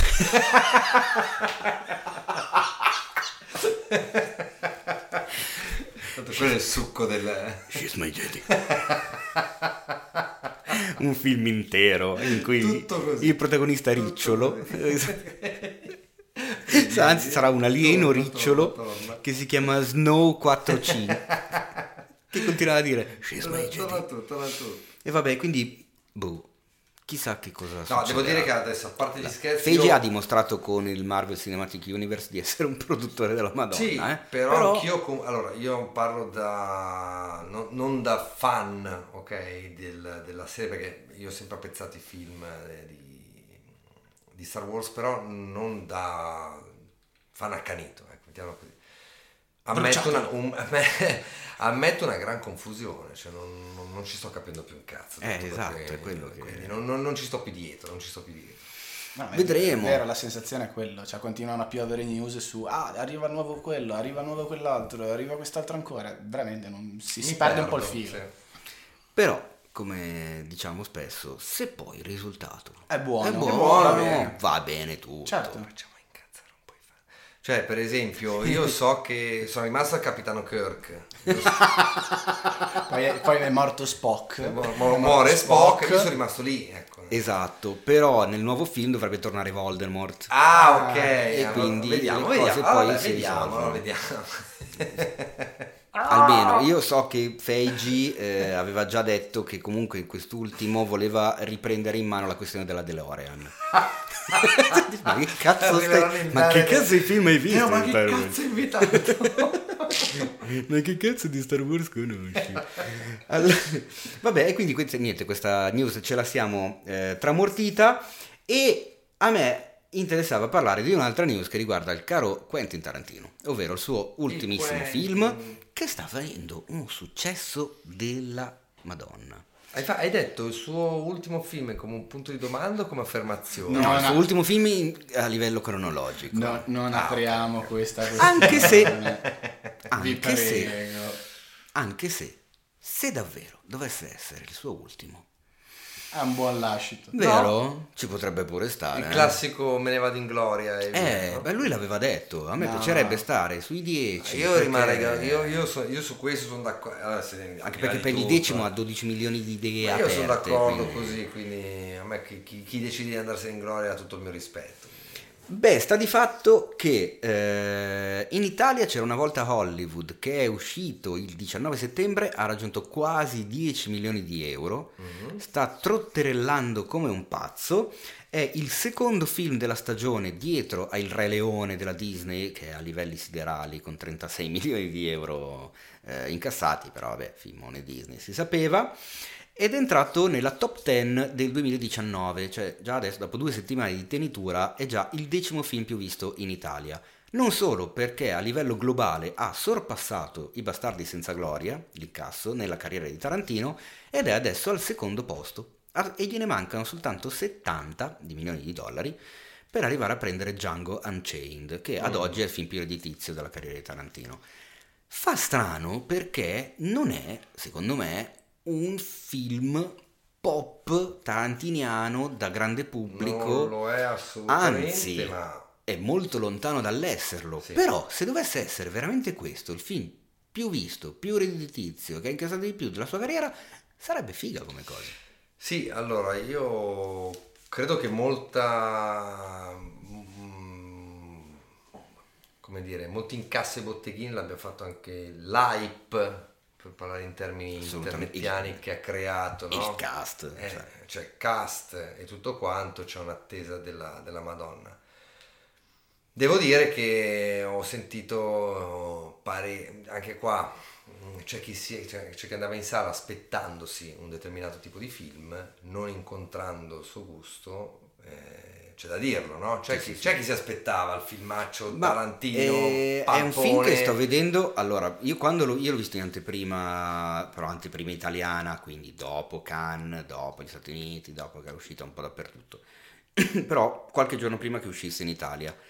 E l'impressione è stata: questo film sarà molto probabilmente il film che dividerà di più eh, il pubblico Eh sì. in merito a il film di Tarantino. Perché di solito Tarantino è ormai diventato È una quello, sorta di no? divinità di internet, ci sono un- una pletora incredibile di giovanissimi che lo vedono come il dio totale del cinema, esiste solo lui come regista, il migliore del mondo, eccetera, che vanno un po' a, secondo me, sputtanare la sua figura, perché lui rimane un, secondo me, clamoroso sceneggiatore, di inventore di personaggi, un ottimo direttore di attori, un bravissimo regista, un autore con i controcazzi, il fatto che venga così tanto idolatrato per dei motivi che probabilmente non sono quelli eh, fondanti del- del- della sua carriera, della sua filmografia e delle sue capacità, un po' lo fanno traballare, alla fine succede quasi che ti vada sul culo, cioè che tu dici che Sì. È talmente sulla bocca di tutti che eh, ormai mi sta sulle balle, non c'ha questo effetto strano, quando in realtà, porco cane, ad avercene di Quentin. Eh, questo film, nel momento in cui l'ho visto, a me è piaciuto molto, ma ripeto, ho sentito la mancanza di un qualcosina. eh, sapevo che avrebbe diviso un botto e infatti sta dividendo un Sì, botto. sì. Io ogni volta che ne parlo, sito, social, eh, i commenti li posso tranquillamente dividere in, in- in due grandi gruppi. C'è il gruppo che dice capolavoro, il film più bello in assoluto di Tarantino, meraviglioso, clamoroso, meraviglia, tutto quanto. E l'altro gruppo Una che dice fa schifo, che, che cagata, una rottura di coglioni, lentissimo, noioso, eccetera. Ed è assurdo, io non ho mai visto niente del genere nella sua carriera, ma per parere personale è un'ottima cosa.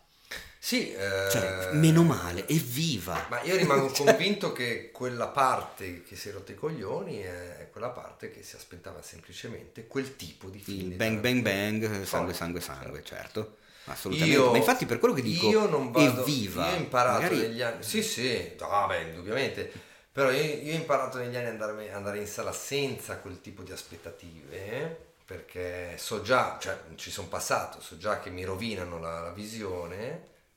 Sono- È rimasto uguale. Sta, Ah, sta attento con quella Sta bacchetta. trasformando sto muovendo la bacchetta intanto mentre parlo. Che detto, che detto così sembra un po' ambigua. come Esatto, non possono Eh sì, non sentire. Comunque, comunque possono fa vedere. sempre piacere sentire sciorinare eh, incantesimi particolari, assolutamente non mainstream, bello, Stavamo bravo. parlando bravo. di un'altra cosa. sempre, ragazzi, non distraetevi. Incantesimo inventato da Severus Pitum Sì, sì, quando, era il principe mezzo Eh sì, sangue. non lo sapevi questo? No, ragazzi, ma stavamo parlando di Harry un'altra cosa. Potter, Dove state Harry andando? Potter lancia un sectu sempra a Draco Malfoy nei bagni. Ho capito, ma Eh, Ma non puoi, non, eh, non si può. Eh, non eh, puoi non saperlo. cacchio. Non Eh, puoi non saperlo. parlando di c'era una volta a eh, Hollywood. torniamo subito una volta. Detto questo, sì, secondo me quella parte che si è rotta le palle è quella parte che proprio si aspettava quel tipo di È pellicola. quella parte che si aspettava solo il lanciafiamme. Il lanciafiamme o quella scena che è memorabile di. Brad Pitt nel finale, ok, met- sì. mettiamola così, eh. senza spoilerare troppo. senza spoilerare, quella scena finale è memorabile. Però, se posso dire la mia, da un certo punto di vista, appunto, meno male, perché questa cosa potrebbe, eh, diciamo, eh, svestire la figura di Tarantino da idolo intoccabile e guai a chi dice qualcosa contro. Perché se molti addirittura dei suoi fan, giovani, giovanissimi, eccetera, hanno mal sopportato quest'ultimo film, chiaramente eh, gli viene meno quell'aura di, di- di Dio che- di cui l'avevano rivestito. E quindi magari, non lo so, non è così malvagia questa cosa. Ma eh, dipende, perché sei sempre su, io adesso sei sempre su internet, quindi sai, lì è un attimo andare nel, cadere nel baratro Sì, degli vabbè, haters del- sì, della... un- ma- però un attimo che fottere- sei di qui o di là, bravissimo, devi fottere, Tarantino mi pare uno che se ne fotta Ma assolutamente, certo. quindi- No, no, ma io infatti non parlavo, non pensavo tanto a lui, pensavo a me, sì, che, cioè, che ho a che fare ogni giorno con... con Sì, dici, me ne levo un po' dalle... No, ma nel senso è non tanto che me li levo io, ma è anche un bene per loro. Cioè, Adesso non è che voglio fare la chioccia o l'anziano, eccetera, però Una sorta di insegnamento? sì, Ok, esatto, ok, ci ok, sono tantissimi, soprattutto, ripeto, giovanissimi, innamorati persi di Tarantino Che magari non conoscono assolutamente i maestri dai quali Tarantino prende a piene mani, ai quali si ispira, i, i registi che lui ama e per i quali è diventato lui stesso regista non sono conosciuti quanto è conosciuto chiaramente lui, perché viene visto come "Uh, una roba epocale, solo tanto lui. Se magari viene visto un po' più come un essere umano e meno come un, eh, non lo so, come, come Geova, magari Ha detto Geova! viene un po' di più la curiosità di scoprire anche dell'altro. Non lo so. Dici? Boh, perché Non no? è il contrario? Per- in che senso? E scoprire dell'altro in che senso? Uno dice no, per me il cinema mm, nasce e muore con Tarantino, Ok. fine. Perché Ah, ho adorato lì. tutto quello che ha fatto. Ah, c'erano Sì. Hollywood. Ah, noioso, che palle, che lento. Non mi Vedo piace più altro. Tarantino. Vediamo chi è questo Orson Welles. Però No, Tarantino non succederà mai. Però Certo, magari. Però Tarantino è anche una grande fonte di, di curiosità, no? ti Sì. spinge. Io per esempio mi ricordo che una sera dopo aver visto ehm, Bastardi senza gloria, tra i vari film citati nel film c'era un film che non mi ricordo il titolo, ma anni 40, bianco-nero, dialoghi quasi assenti su dei ghiacciai, non mi ricordo cosa. C'era una, mm, uno speciale Tarantino sulla Rai, ma ti parlo di 2-3 di notte, eh, parte sto film. Io mi sono guardato tutto il film perché volevo guardarmi il film e mi sono in una maniera incredibile, lento, lento, lento. Non Per ti carità. ricordi che film fosse? Non mi ricordo, ma eh, Ah, lo peccato. troviamo, non, Beh, po- non potremmo dirlo nel podcast, ma, ma lo troviamo. Più che riscoprire autori come Orson Welles che hai pescato a caso, magari c'è il rischio che qualcuno dica che palle sto Tarantino, andiamoci a guardare un film di Antonio Margheriti. Anche, Magari. o che ne sai, magari eh, perché c'è anche questo, molte persone sono andate... Allora, eh, è un casino, senza Eh. spoilerare un cazzo, è un casino. Comunque il film chiaramente eh, lambisce tangenzialmente eh, una storia vera, un fatto reale che è successo nel 69 a Los Angeles. Ehm, molti non conoscono questo fatto, come Eh, molti conoscevano sì. invece il fatto che si vede in Bastardi senza gloria, perché non puoi non conoscere la storia di Goebbels, eh, Göring, Hitler, eccetera. La strage, Hitler, diciamo. sì, la strage di Cielo Drive dell'8 agosto 69 non sono in tanti a conoscerla. Molti sono andati a vedere il film senza sapere niente, Ma davvero? senza sapere chi Beh, fosse allora, Sharon ti- Tate, ti senza sapere chi sta- fosse Roman Polanski e perché fossero lì. Ti Eh, sparo no, sta roba qua. assicuro. Ma no, sanno no. di essere di questo mondo? Te lo assicuro, Eh, ma devi considerare il fatto che questo film lo, veda- lo vedono anche persone millennials, come si dice, no? Sì, Quelli che eh, no, anche molto più giovani anche più giovani. Io ti- te, la, te la butto lì così, mentre ero in sala sento nelle file Mm. dietro una frase del tipo ma è successo davvero? Ma è andata a finire così. Quindi la prima cosa che mi sono detto assolutamente è che bello, cioè eh, mi mi- per un attimo mi sarebbe piaciuto essere loro, perché se fossi stato loro, per come sono fatto, finito il film, tornavo a casa subito e chi è Sharon Tate? Cosa Eh è sì, successo? certo, chi è James Avery? Subito l'avrei fatto e quello avrebbe probabilmente aperto altre strade, Roman Polanski, film, eccetera, eccetera.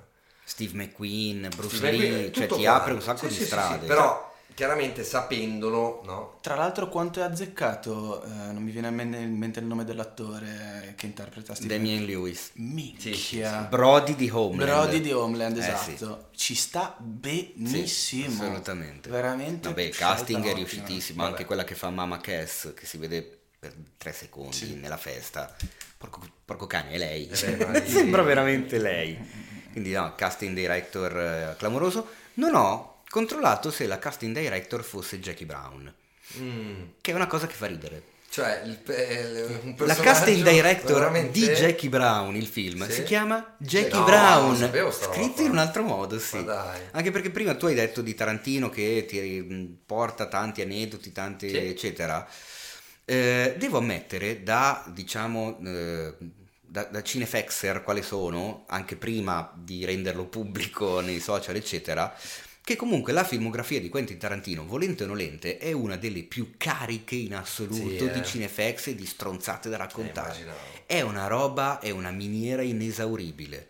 Io ne ho veramente a strafottere su tutti i suoi film. Sì, tra è film, assurdo tra sta roba. collegamenti tra i vari film, Sì, ma proprio esterne, il classico tutto, cinefact, tutto, cosa, tutto, sì, l'aneddoto del dietro le quinte o cosa è successo sul set, eccetera. Tutti i suoi film sono carichissimi di cose, è una roba Ti incredibile. prego, dimmi che ti è passato davanti un post di qual- di- lo- ma forse l'ho visto più di una volta.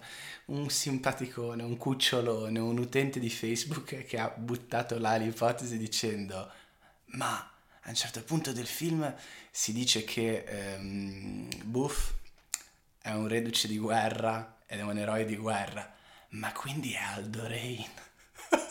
No. Aldo Rain la pace, non ci volevo Perché? credere.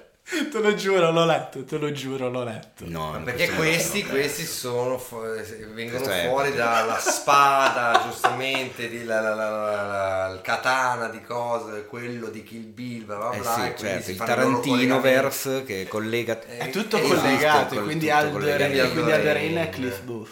Tu pensa a te. La vedo un po' improponibile. Beh, ma ovviamente a una persona del No, genere non, devi to- non rispondere torna, non torna cronologicamente. Eh no, ovviamente no. dovrebbe avere... Oddio, No, No, no, no, no, no, no, no, no, No, impossibile, no, no, impossibile. siamo- siamo avanti, siamo avanti. Però a quelle persone devi ovviamente rispondere sì. Sì, è è bravissimo, Aldo devi lasciargli questa, questo credo. Questa illusione, ma Certo, perché no? Perché, perché- poi se no- quando crescerà capirà da solo quanto era stronzo. E mi sa che capiremo quanto siamo stronzi anche noi nella prossima puntata, ragazzi, perché siamo arrivati No, al momento più brutto. Quante ore sono passate? Ah Sono no, ma aspetta, ma io no, ma è volevo- vero. Volevo dire due paroline. In effetti sì, perché allora... Anche perché deve- te devi sapere che ogni volta che io voglio dire due parole su un film, tendenzialmente poi te e Paolo mi tagliate. Ah, eh, ragione, Stasera va detto, va detto anche problema, questo. sappilo, nessuno ti taglierà. Anche perché eh, questo sarebbe il momento delle recensioni. Ma io purtroppo, anche per vari motivi, e anche quelli che vi ho spiegato prima sulla questione della rete, non ho visto niente di interessante. E io l'ultimo che ho visto è Tarantino di cui abbiamo appena parlato, Ecco, quindi... e quindi no, a- anche io forse l'ultimo video che ho visto al cinema era quello, ma tra un po' arriva una sorpresina in merito, cari Che ascoltatori. cosa? Che cosa? Eh no, se è una sorpresa non la posso Dai, dire. Uno spoiler. E il prossimo che vedrò sarà il Joker, Anch'io. che vedo tra due giorni. Quindi arrive- arriverà un'altra recensione che va... Non lo so, sai, perché quella di Sebastiano Miotti che abbiamo sul sito è talmente bella Tanta roba. Tanta tanta roba. Inutile fare non, non- non so neanche se mi sento in grado di, di farla, perché mi, mi- mi mette soggezione quella. quella sembria- essere inferiore. Sembria- sembriamo di parte perché siamo caporedattore e direttore editoriale di, di Cinefax, ma ragazzi la recensione di Sebastiano Migliotti è veramente pazzesca, quindi andatevela a recuperare sul sito, cercate Fatevi un, fatevi favore. un favore. Joker andate- ride bene chi, Chi ride, ride ultimo, ultimo. recensito da Venezia tra l'altro, Ah, quindi sì, è stato uno dei primi al mondo a vedere il film. No spoiler o spoiler? No, No spoil- no spoiler. no, No non spoiler. spoiler Quindi come sempre, tutti, sì, assolutamente.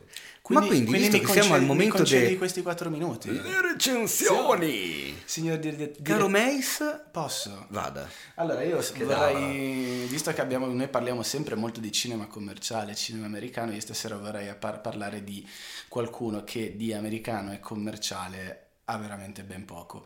Come, Anzi. come gancio per, eh, per questa recensione mh, ce ne sono due, anzi tre ideologicamente. Il primo è il- la ripresa in mano da parte di Hollywood del progetto di Dune, affidato a Denis Villeneuve, che uscirà nel 2021-20. te? No, 20, dovrebbe uscire. Dunè, Dunè, Du- Dunè, ricordati Dunè. che si chiama Dunè il film. Il secondo motivo è l'uscita in sala a giorni della psicomagia, un'arte per guarire, quindi il terzo motivo è ovviamente quello del piacere di parlare di un grande pensatore come Alejandro Jodorowsky, perché mh, parlare di lui, di questo personaggio incredibile cileno come semplice regista è veramente riduttivo, è- è- sono quei personaggi come, come Kitano, come fai a dire che è semplicemente un regista? Eh, Jodorowsky nasce come sceneggiatore teatrale, scrittore, poi diventa regista, è anche un attore e poi si è inventato anche la psicomagia, che è un'altra cosa. Ma il film di cui vorrei parlarvi stasera, oh stasera, eh, oddio, non è proprio sera. Per, Stanotte. voi- per voi potrebbe, per- per voi potrebbe essere qualunque momento della giornata, è un documentario eh, dedicato appunto al progetto mancato di Dune di Alejandro Jodorowsky e il, il- il film si chiama appunto Jodorowsky's Dune. Il regista è Frank Pav- Pavic e il film è del 2013. Di che cosa parla questo documentario? Del progetto mancato di Dune, che ha un tasso di improbabilità e di- Esatto. e di assurdità tale che è davvero una di quelle storie che le, le- le approcci, le guardi e dici no vabbè ma non è, non è vera. non- Anche perché io so che aveva all'interno delle personalità Esatto. gigantesche, Che cosa succe- tutte messe insieme. Tutte assieme. Infatti, che cosa succede? A fine degli anni, degli anni 60, eh, Jodorowsky aveva già fatto successo con Il Topo e in seguito La Montagna Sacra. E non dico successo di critica, anche successo di pubblico. In Italia La Montagna Sacra era stato il film più visto dopo 1007, quindi stiamo parlando di, di bei numeri, di belle cifre. Se posso ti interrompo un secondo. Sì, Credo di averlo già detto nel podcast, Mm. anzi sono sicuro di averlo fatto, ma lo ripeto. Fatevi un favore, recuperatevi The Holy Mountain, la. Ah, montagna beh. sacra del caro Yodo, Mm. perché ancora oggi è un film che io amo con tutto me stesso. vogliamo parlare di Santa Sangre. Santa Sangre, Ehm, Il topo? il topo, esatto, però io alla montagna montagna sacra sono rimasto legato, non lo so, per un sacco di motivi. Racco- infatti, ritorniamo a quello che ho detto in presentazione. Come fai a raccontare chi è Leandro Jodorowsky? Co- come? E fa Come fatica, è, è- è a tutti gli effetti una, ehm, la definizione di artista lo rappresenta. In, Pensato, io, io li chiamo, io, io que, cioè i Kitano, eh, Jodorowsky e, tutte queste personalità qua, io li, mi- li- li chiamo pensatori. Comunque, ad ogni modo, stiamo ritornando, ritorniamo a... eh, fa a essere perché? serio? Perché Mentre- non lo so, cioè- mentre, mentre te ti mostra il suo marchio Ah, stava facendo il marchio nero. con la lumaca però. stava facendo spuntare il marchio Sta nero. cazzo, sopra- sta cazzo di bacchetta è Eh. pericolosa. Parola d'ordine di questa puntata del podcast è la bacchetta di Severus che dà fastidio al podcast. Stava cercando di far spuntare il marchio nero sopra la lumaca del, del generale. Colonnello? Colon- generale? Ehi. Generale. Ehi, No. Kurz. Kurz, che è cos'è? Kurz, No, ho capito. Kurz io, io voglio sapere. No, no, voglio sapere. Kurz. Kurz, che tra l'altro è stato tirato fuori da poco all'Arcadia Kurz da, trascende. da Vittorio Storaro. Non so se avete visto l'intervento che ha fatto in presentazione del, del dire- Director's Cut di No, Final Cut. Final Cut di Apocalypse Now. È stato da brividi, ha raccontato una serie di retroscena e curiosità relative alla produzione che sono incredibili. Quindi se riuscite Credo siano le stesse che aveva raccontato nel 2002 quando era uscito il Redux, che ero andato a vedere all'Arcadia di Mezzo. Comunque probabilmente su YouTube le trovate, andatevelo a vedere perché Vittorio è sempre E Vittorio. andatevi a vedere Apocalypse Now al cinema che torna eh, nella versione Final Cut voluta da Coppola, Infatti che è un un po' più lunga Mhm. della versione del 79, ma un po' più corta della Redux. Vedremo. Comunque, tornando al caro Yodo, Ritorniamo a, a bomba. Eh, escono il topo e la montagna sacra fanno successo al che Michel Sedou, che non è un, un- un omonimo ma è il prozio di, di Lea, è un produttore francese che aveva aiutato Jodorowsky a distribuire in Europa i suoi film precedenti, gli propone il progetto e dice perché non, non adatti a schermo il, roma- il romanzo di fantascienza di Frank Herbert Dune? Jodorowsky dice ma sai che c'è, perché no? E quindi nasce questo progetto che si è mh, portato avanti per anni, dove lui ha iniziato a cercare dei guerrieri. Lui non voleva, non voleva dei partecipanti al suo film, voleva delle persone che credessero nel progetto e che avessero voglia di farlo e di, di sorpassare le montagne delle difficoltà pur di portare a termine l'idea. Quindi per farti capire, eh, nel documentario racconta di come sia andato per gli effetti speciali a parlare con... ehm, non mi ricordo come si chiama, il, quello che si era occupato... quello- recensore 6, quello che si era occupato degli effetti speciali di 2001 di nello spazio. Trumbull, Ok. Douglas Trumbull. Solo che lo vedeva talmente poco attento a ricevere mille telefonate nel suo ufficio che Jodorowsky lo guarda e dice no sai che c'è, te non mi interessi perché te non hai lo spirito guerriero, te non hai voglia di fare questo film. E quindi ha preso e se n'è andato. Eh, minchia, te, guardi, te mi guardi in modo strano, ma poi c'è da dire che Jodorowsky inizia a presentarsi e tira a bordo, nel senso che aveva già come confermati all'interno del cast, e vado a leggere, Mick, Mick Jagger, Geraldine Chaplin, Orson Welles nel ruolo del, del barone Harkonnen, Salvatore Dalì, che fa- avrebbe fatto l'imperatore dell'universo, e dietro, e dietro eh, poi vabbè, senza, parlare, senza considerare poi ovviamente tutti quelli che avrebbero partecipato ai bozzetti, alle scen- scenografie, i costumi, che erano, per dirne due eh, così a caso, ehm, Giger. Giger e un altro ancora. Möbius, Moebius, sì, esatto, Moebius. E, quindi viene fuori venne Giger che ricordiamo HR, eh, H.R. eh, Giger, il che è- designer creatore dello- di, di Alien. Esatto. Questo ovviamente prima che creasse Alien. Poi parliamo della colonna sonora dove aveva, dove aveva tirato dentro i Pink Floyd, i Gong, i Tangerine Dream. Eh, quindi insomma dentro... Cosa sarebbe venuto fuori? No, è un... una roba... E la cosa... E la Perché co- non è stato fatto? E la cosa, la cosa meravigliosa è che dietro all'ingaggio, per- la cosa splendida di questo film è che ovviamente c'hai hai Jodorowsky davanti che ti racconta questi aneddoti e ti racconta i suoi incontri e i suoi tentativi di ingaggio con tutte queste personalità. E quindi lui che ti racconta di come abbia incontrato in quattro volte diverse, in quattro, civiltà, in quattro città diverse, Salvador, Sal- Salvador Dalì perché lui girava tra Parigi, New York e quant'altro e altre città e gli dava appuntamenti in luoghi diversi per parlare del progetto, concedendosi e poi ritraendosi con eh, Pasolini che faceva pa- Pasolini e all'epoca stava con, eh, con Amanda Lear, Salvador Dalì. Quindi con questi due consiglieri che cercavano di spingerlo a fare il film con Jodorowsky perché conoscevano la- i lavori di Jodorowsky, invece Salvador Dalì che non lo voleva fare perché era una prima donna e inizia ad avere richieste assurde come essere, per lui voleva essere l'attore più pagato, ha detto io accetterò il progetto ma devo essere l'attore più pagato di tutta Hollywood, quindi mi dovete pagare 100.000 dollari all'ora.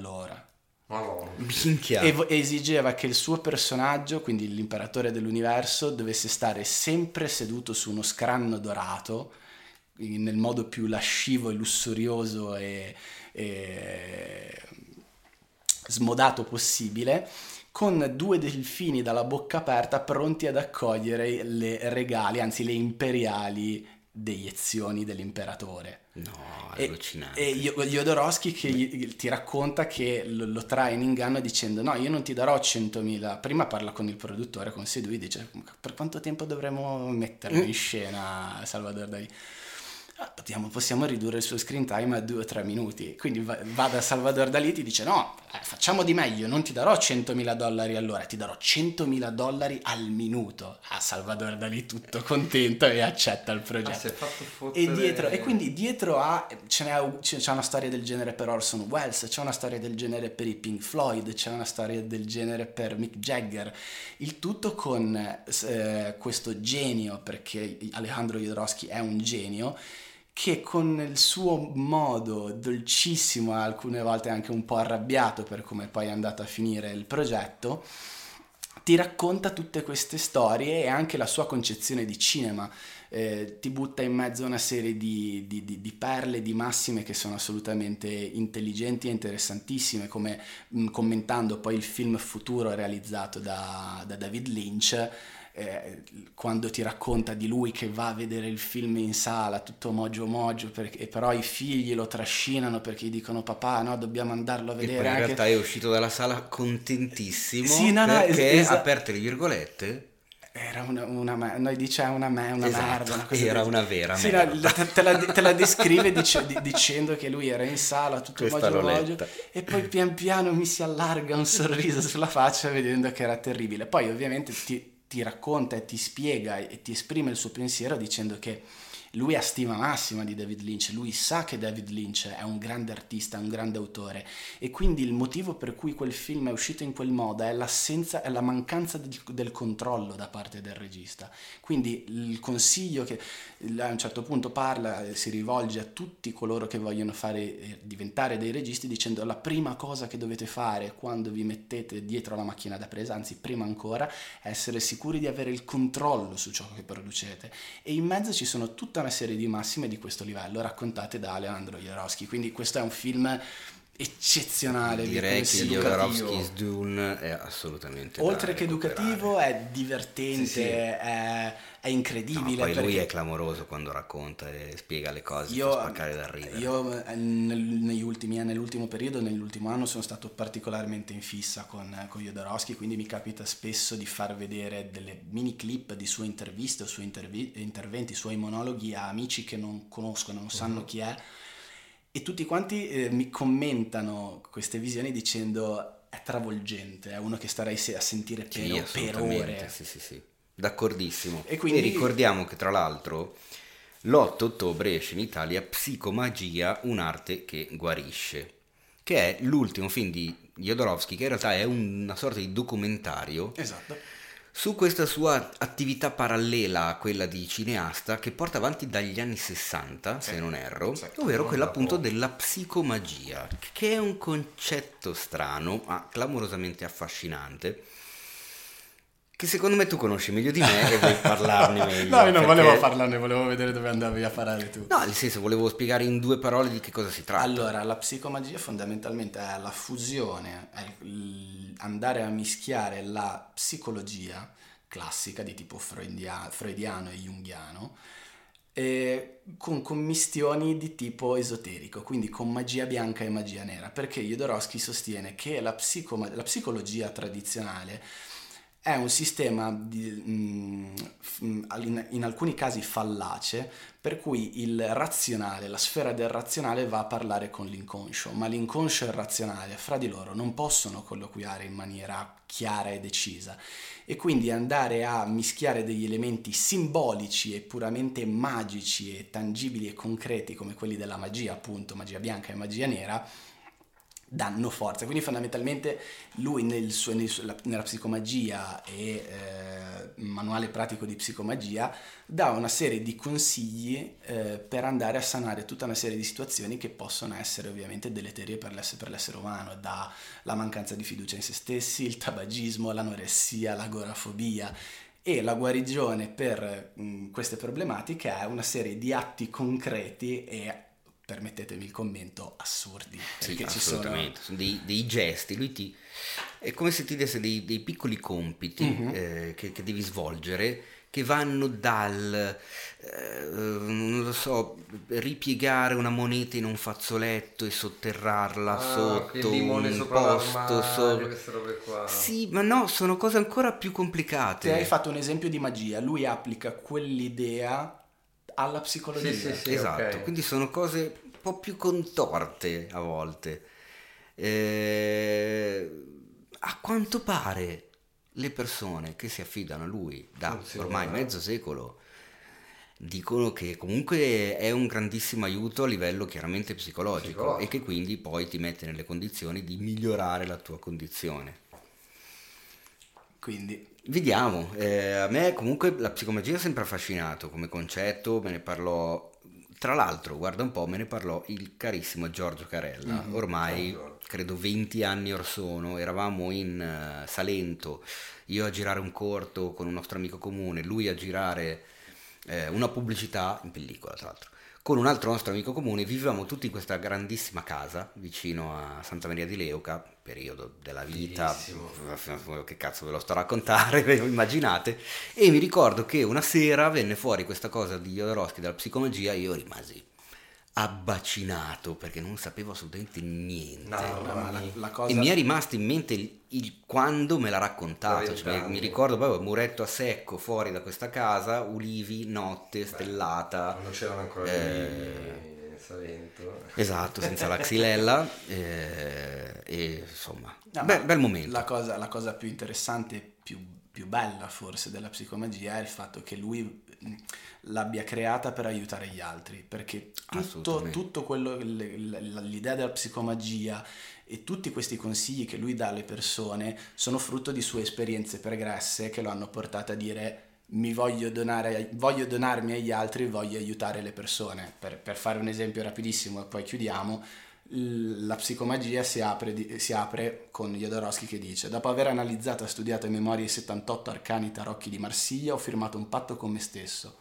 Una volta alla settimana leggerò i tarocchi gratuitamente in un caffè qualsiasi molto frequentato e lo farò fino alla fine della mia vita. Sono 30 anni che mantengo la promessa. Questo è Alejandro Jodorowsky. Meraviglia, ci vorrebbero gli applausi, ma gli applausi nel podcast sono... sono brutti. Io direi che abbiamo concluso la puntata più lunga di tutta la storia del podcast di Cinefx. Siamo- Ci siamo riusciti, siamo riusciti a fare incazzare violentemente Paolo Cellammare, ma speriamo di avervi tenuto compagnia come si deve. In ogni caso, se siete sopravvissuti e siete arrivati ad ascoltare fino a qua, direi di fare un ulteriore sforzo e andare a provare a vedere, eh, di, non lo so, magari votare cinefx.it come miglior sito cinematografico ai Macchia Nera Awards dove incredibilmente mi- ci, ci- ci- ci troviamo eh, in nomination. Eh sì, eh sì. Il sito è in nomination tra i 10 migliori siti cinematografici, è una cosa che ancora mi fa effetto a dirlo. Sembrava impossibile, ma ce l'avevamo fatta. Esatto, colgo l'occasione per ringraziare intanto tutti voi, ma anche e soprattutto tutta l'intera redazione di cinefx.it, perché la gente mi si rivolge al plurale spesso, ma poi in realtà sui social ci sono io. Sul sito non ci sono solo io, sul sito siamo un milione di persone, io figuro come direttore editoriale, ogni tanto scrivo anche qualcosa, ma in realtà i redattori sono tanti, scrivono tanto, sono tutti bravi, sono tutti belli e tutte belle e quindi applausoni anche a loro se volete votarci ai Macchia Nera. perché no? Dove Tanto. lo possono fare?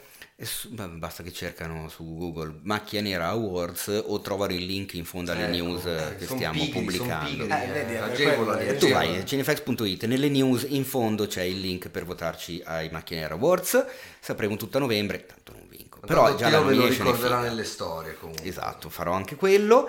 E quindi ragazzi è giunto il momento tanto odiato, ma non da Paolo in questo momento, che è quello dei saluti.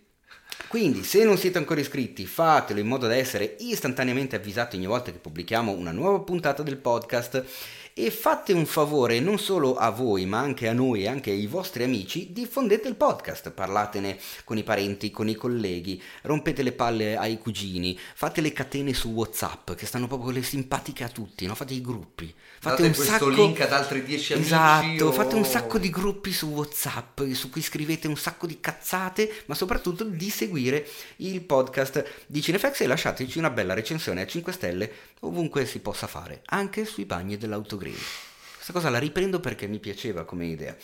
Diffondete Cinefax come farebbe Charlie Sheen. Questa cosa l'ha scritta Paolo in scaletta, io non so cosa voglio e non voglio neanche chiedermi Perché? che cosa è perché ho, ho- ho un sentore di che cosa potrebbe Ah, voler dire, ho ma, ma non voglio indagare oltre.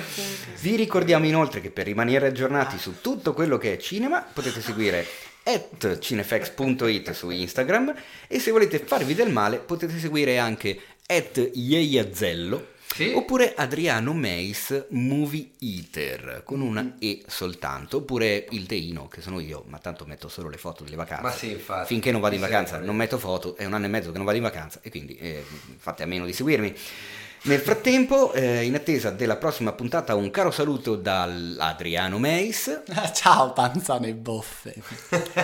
un altro carissimo saluto da Yeyazel Buonasera. E ovviamente un caro saluto enorme e un ringraziamento ancora più grosso da sottoscritto, ovvero Teo Yusufian. Ciao Ne! Ciao. Pensavate avrei fatto Ciubecca. Speravo, speravo. Teo, Invece no, non lo faccio, Teo, non chiudere, non ti ricordi, abbiamo- dobbiamo dire ancora una cosa. Che cosa dobbiamo dire? Non lo so, non ti ricordi che cosa. Questo podcast è stato presentato da The Best Blend.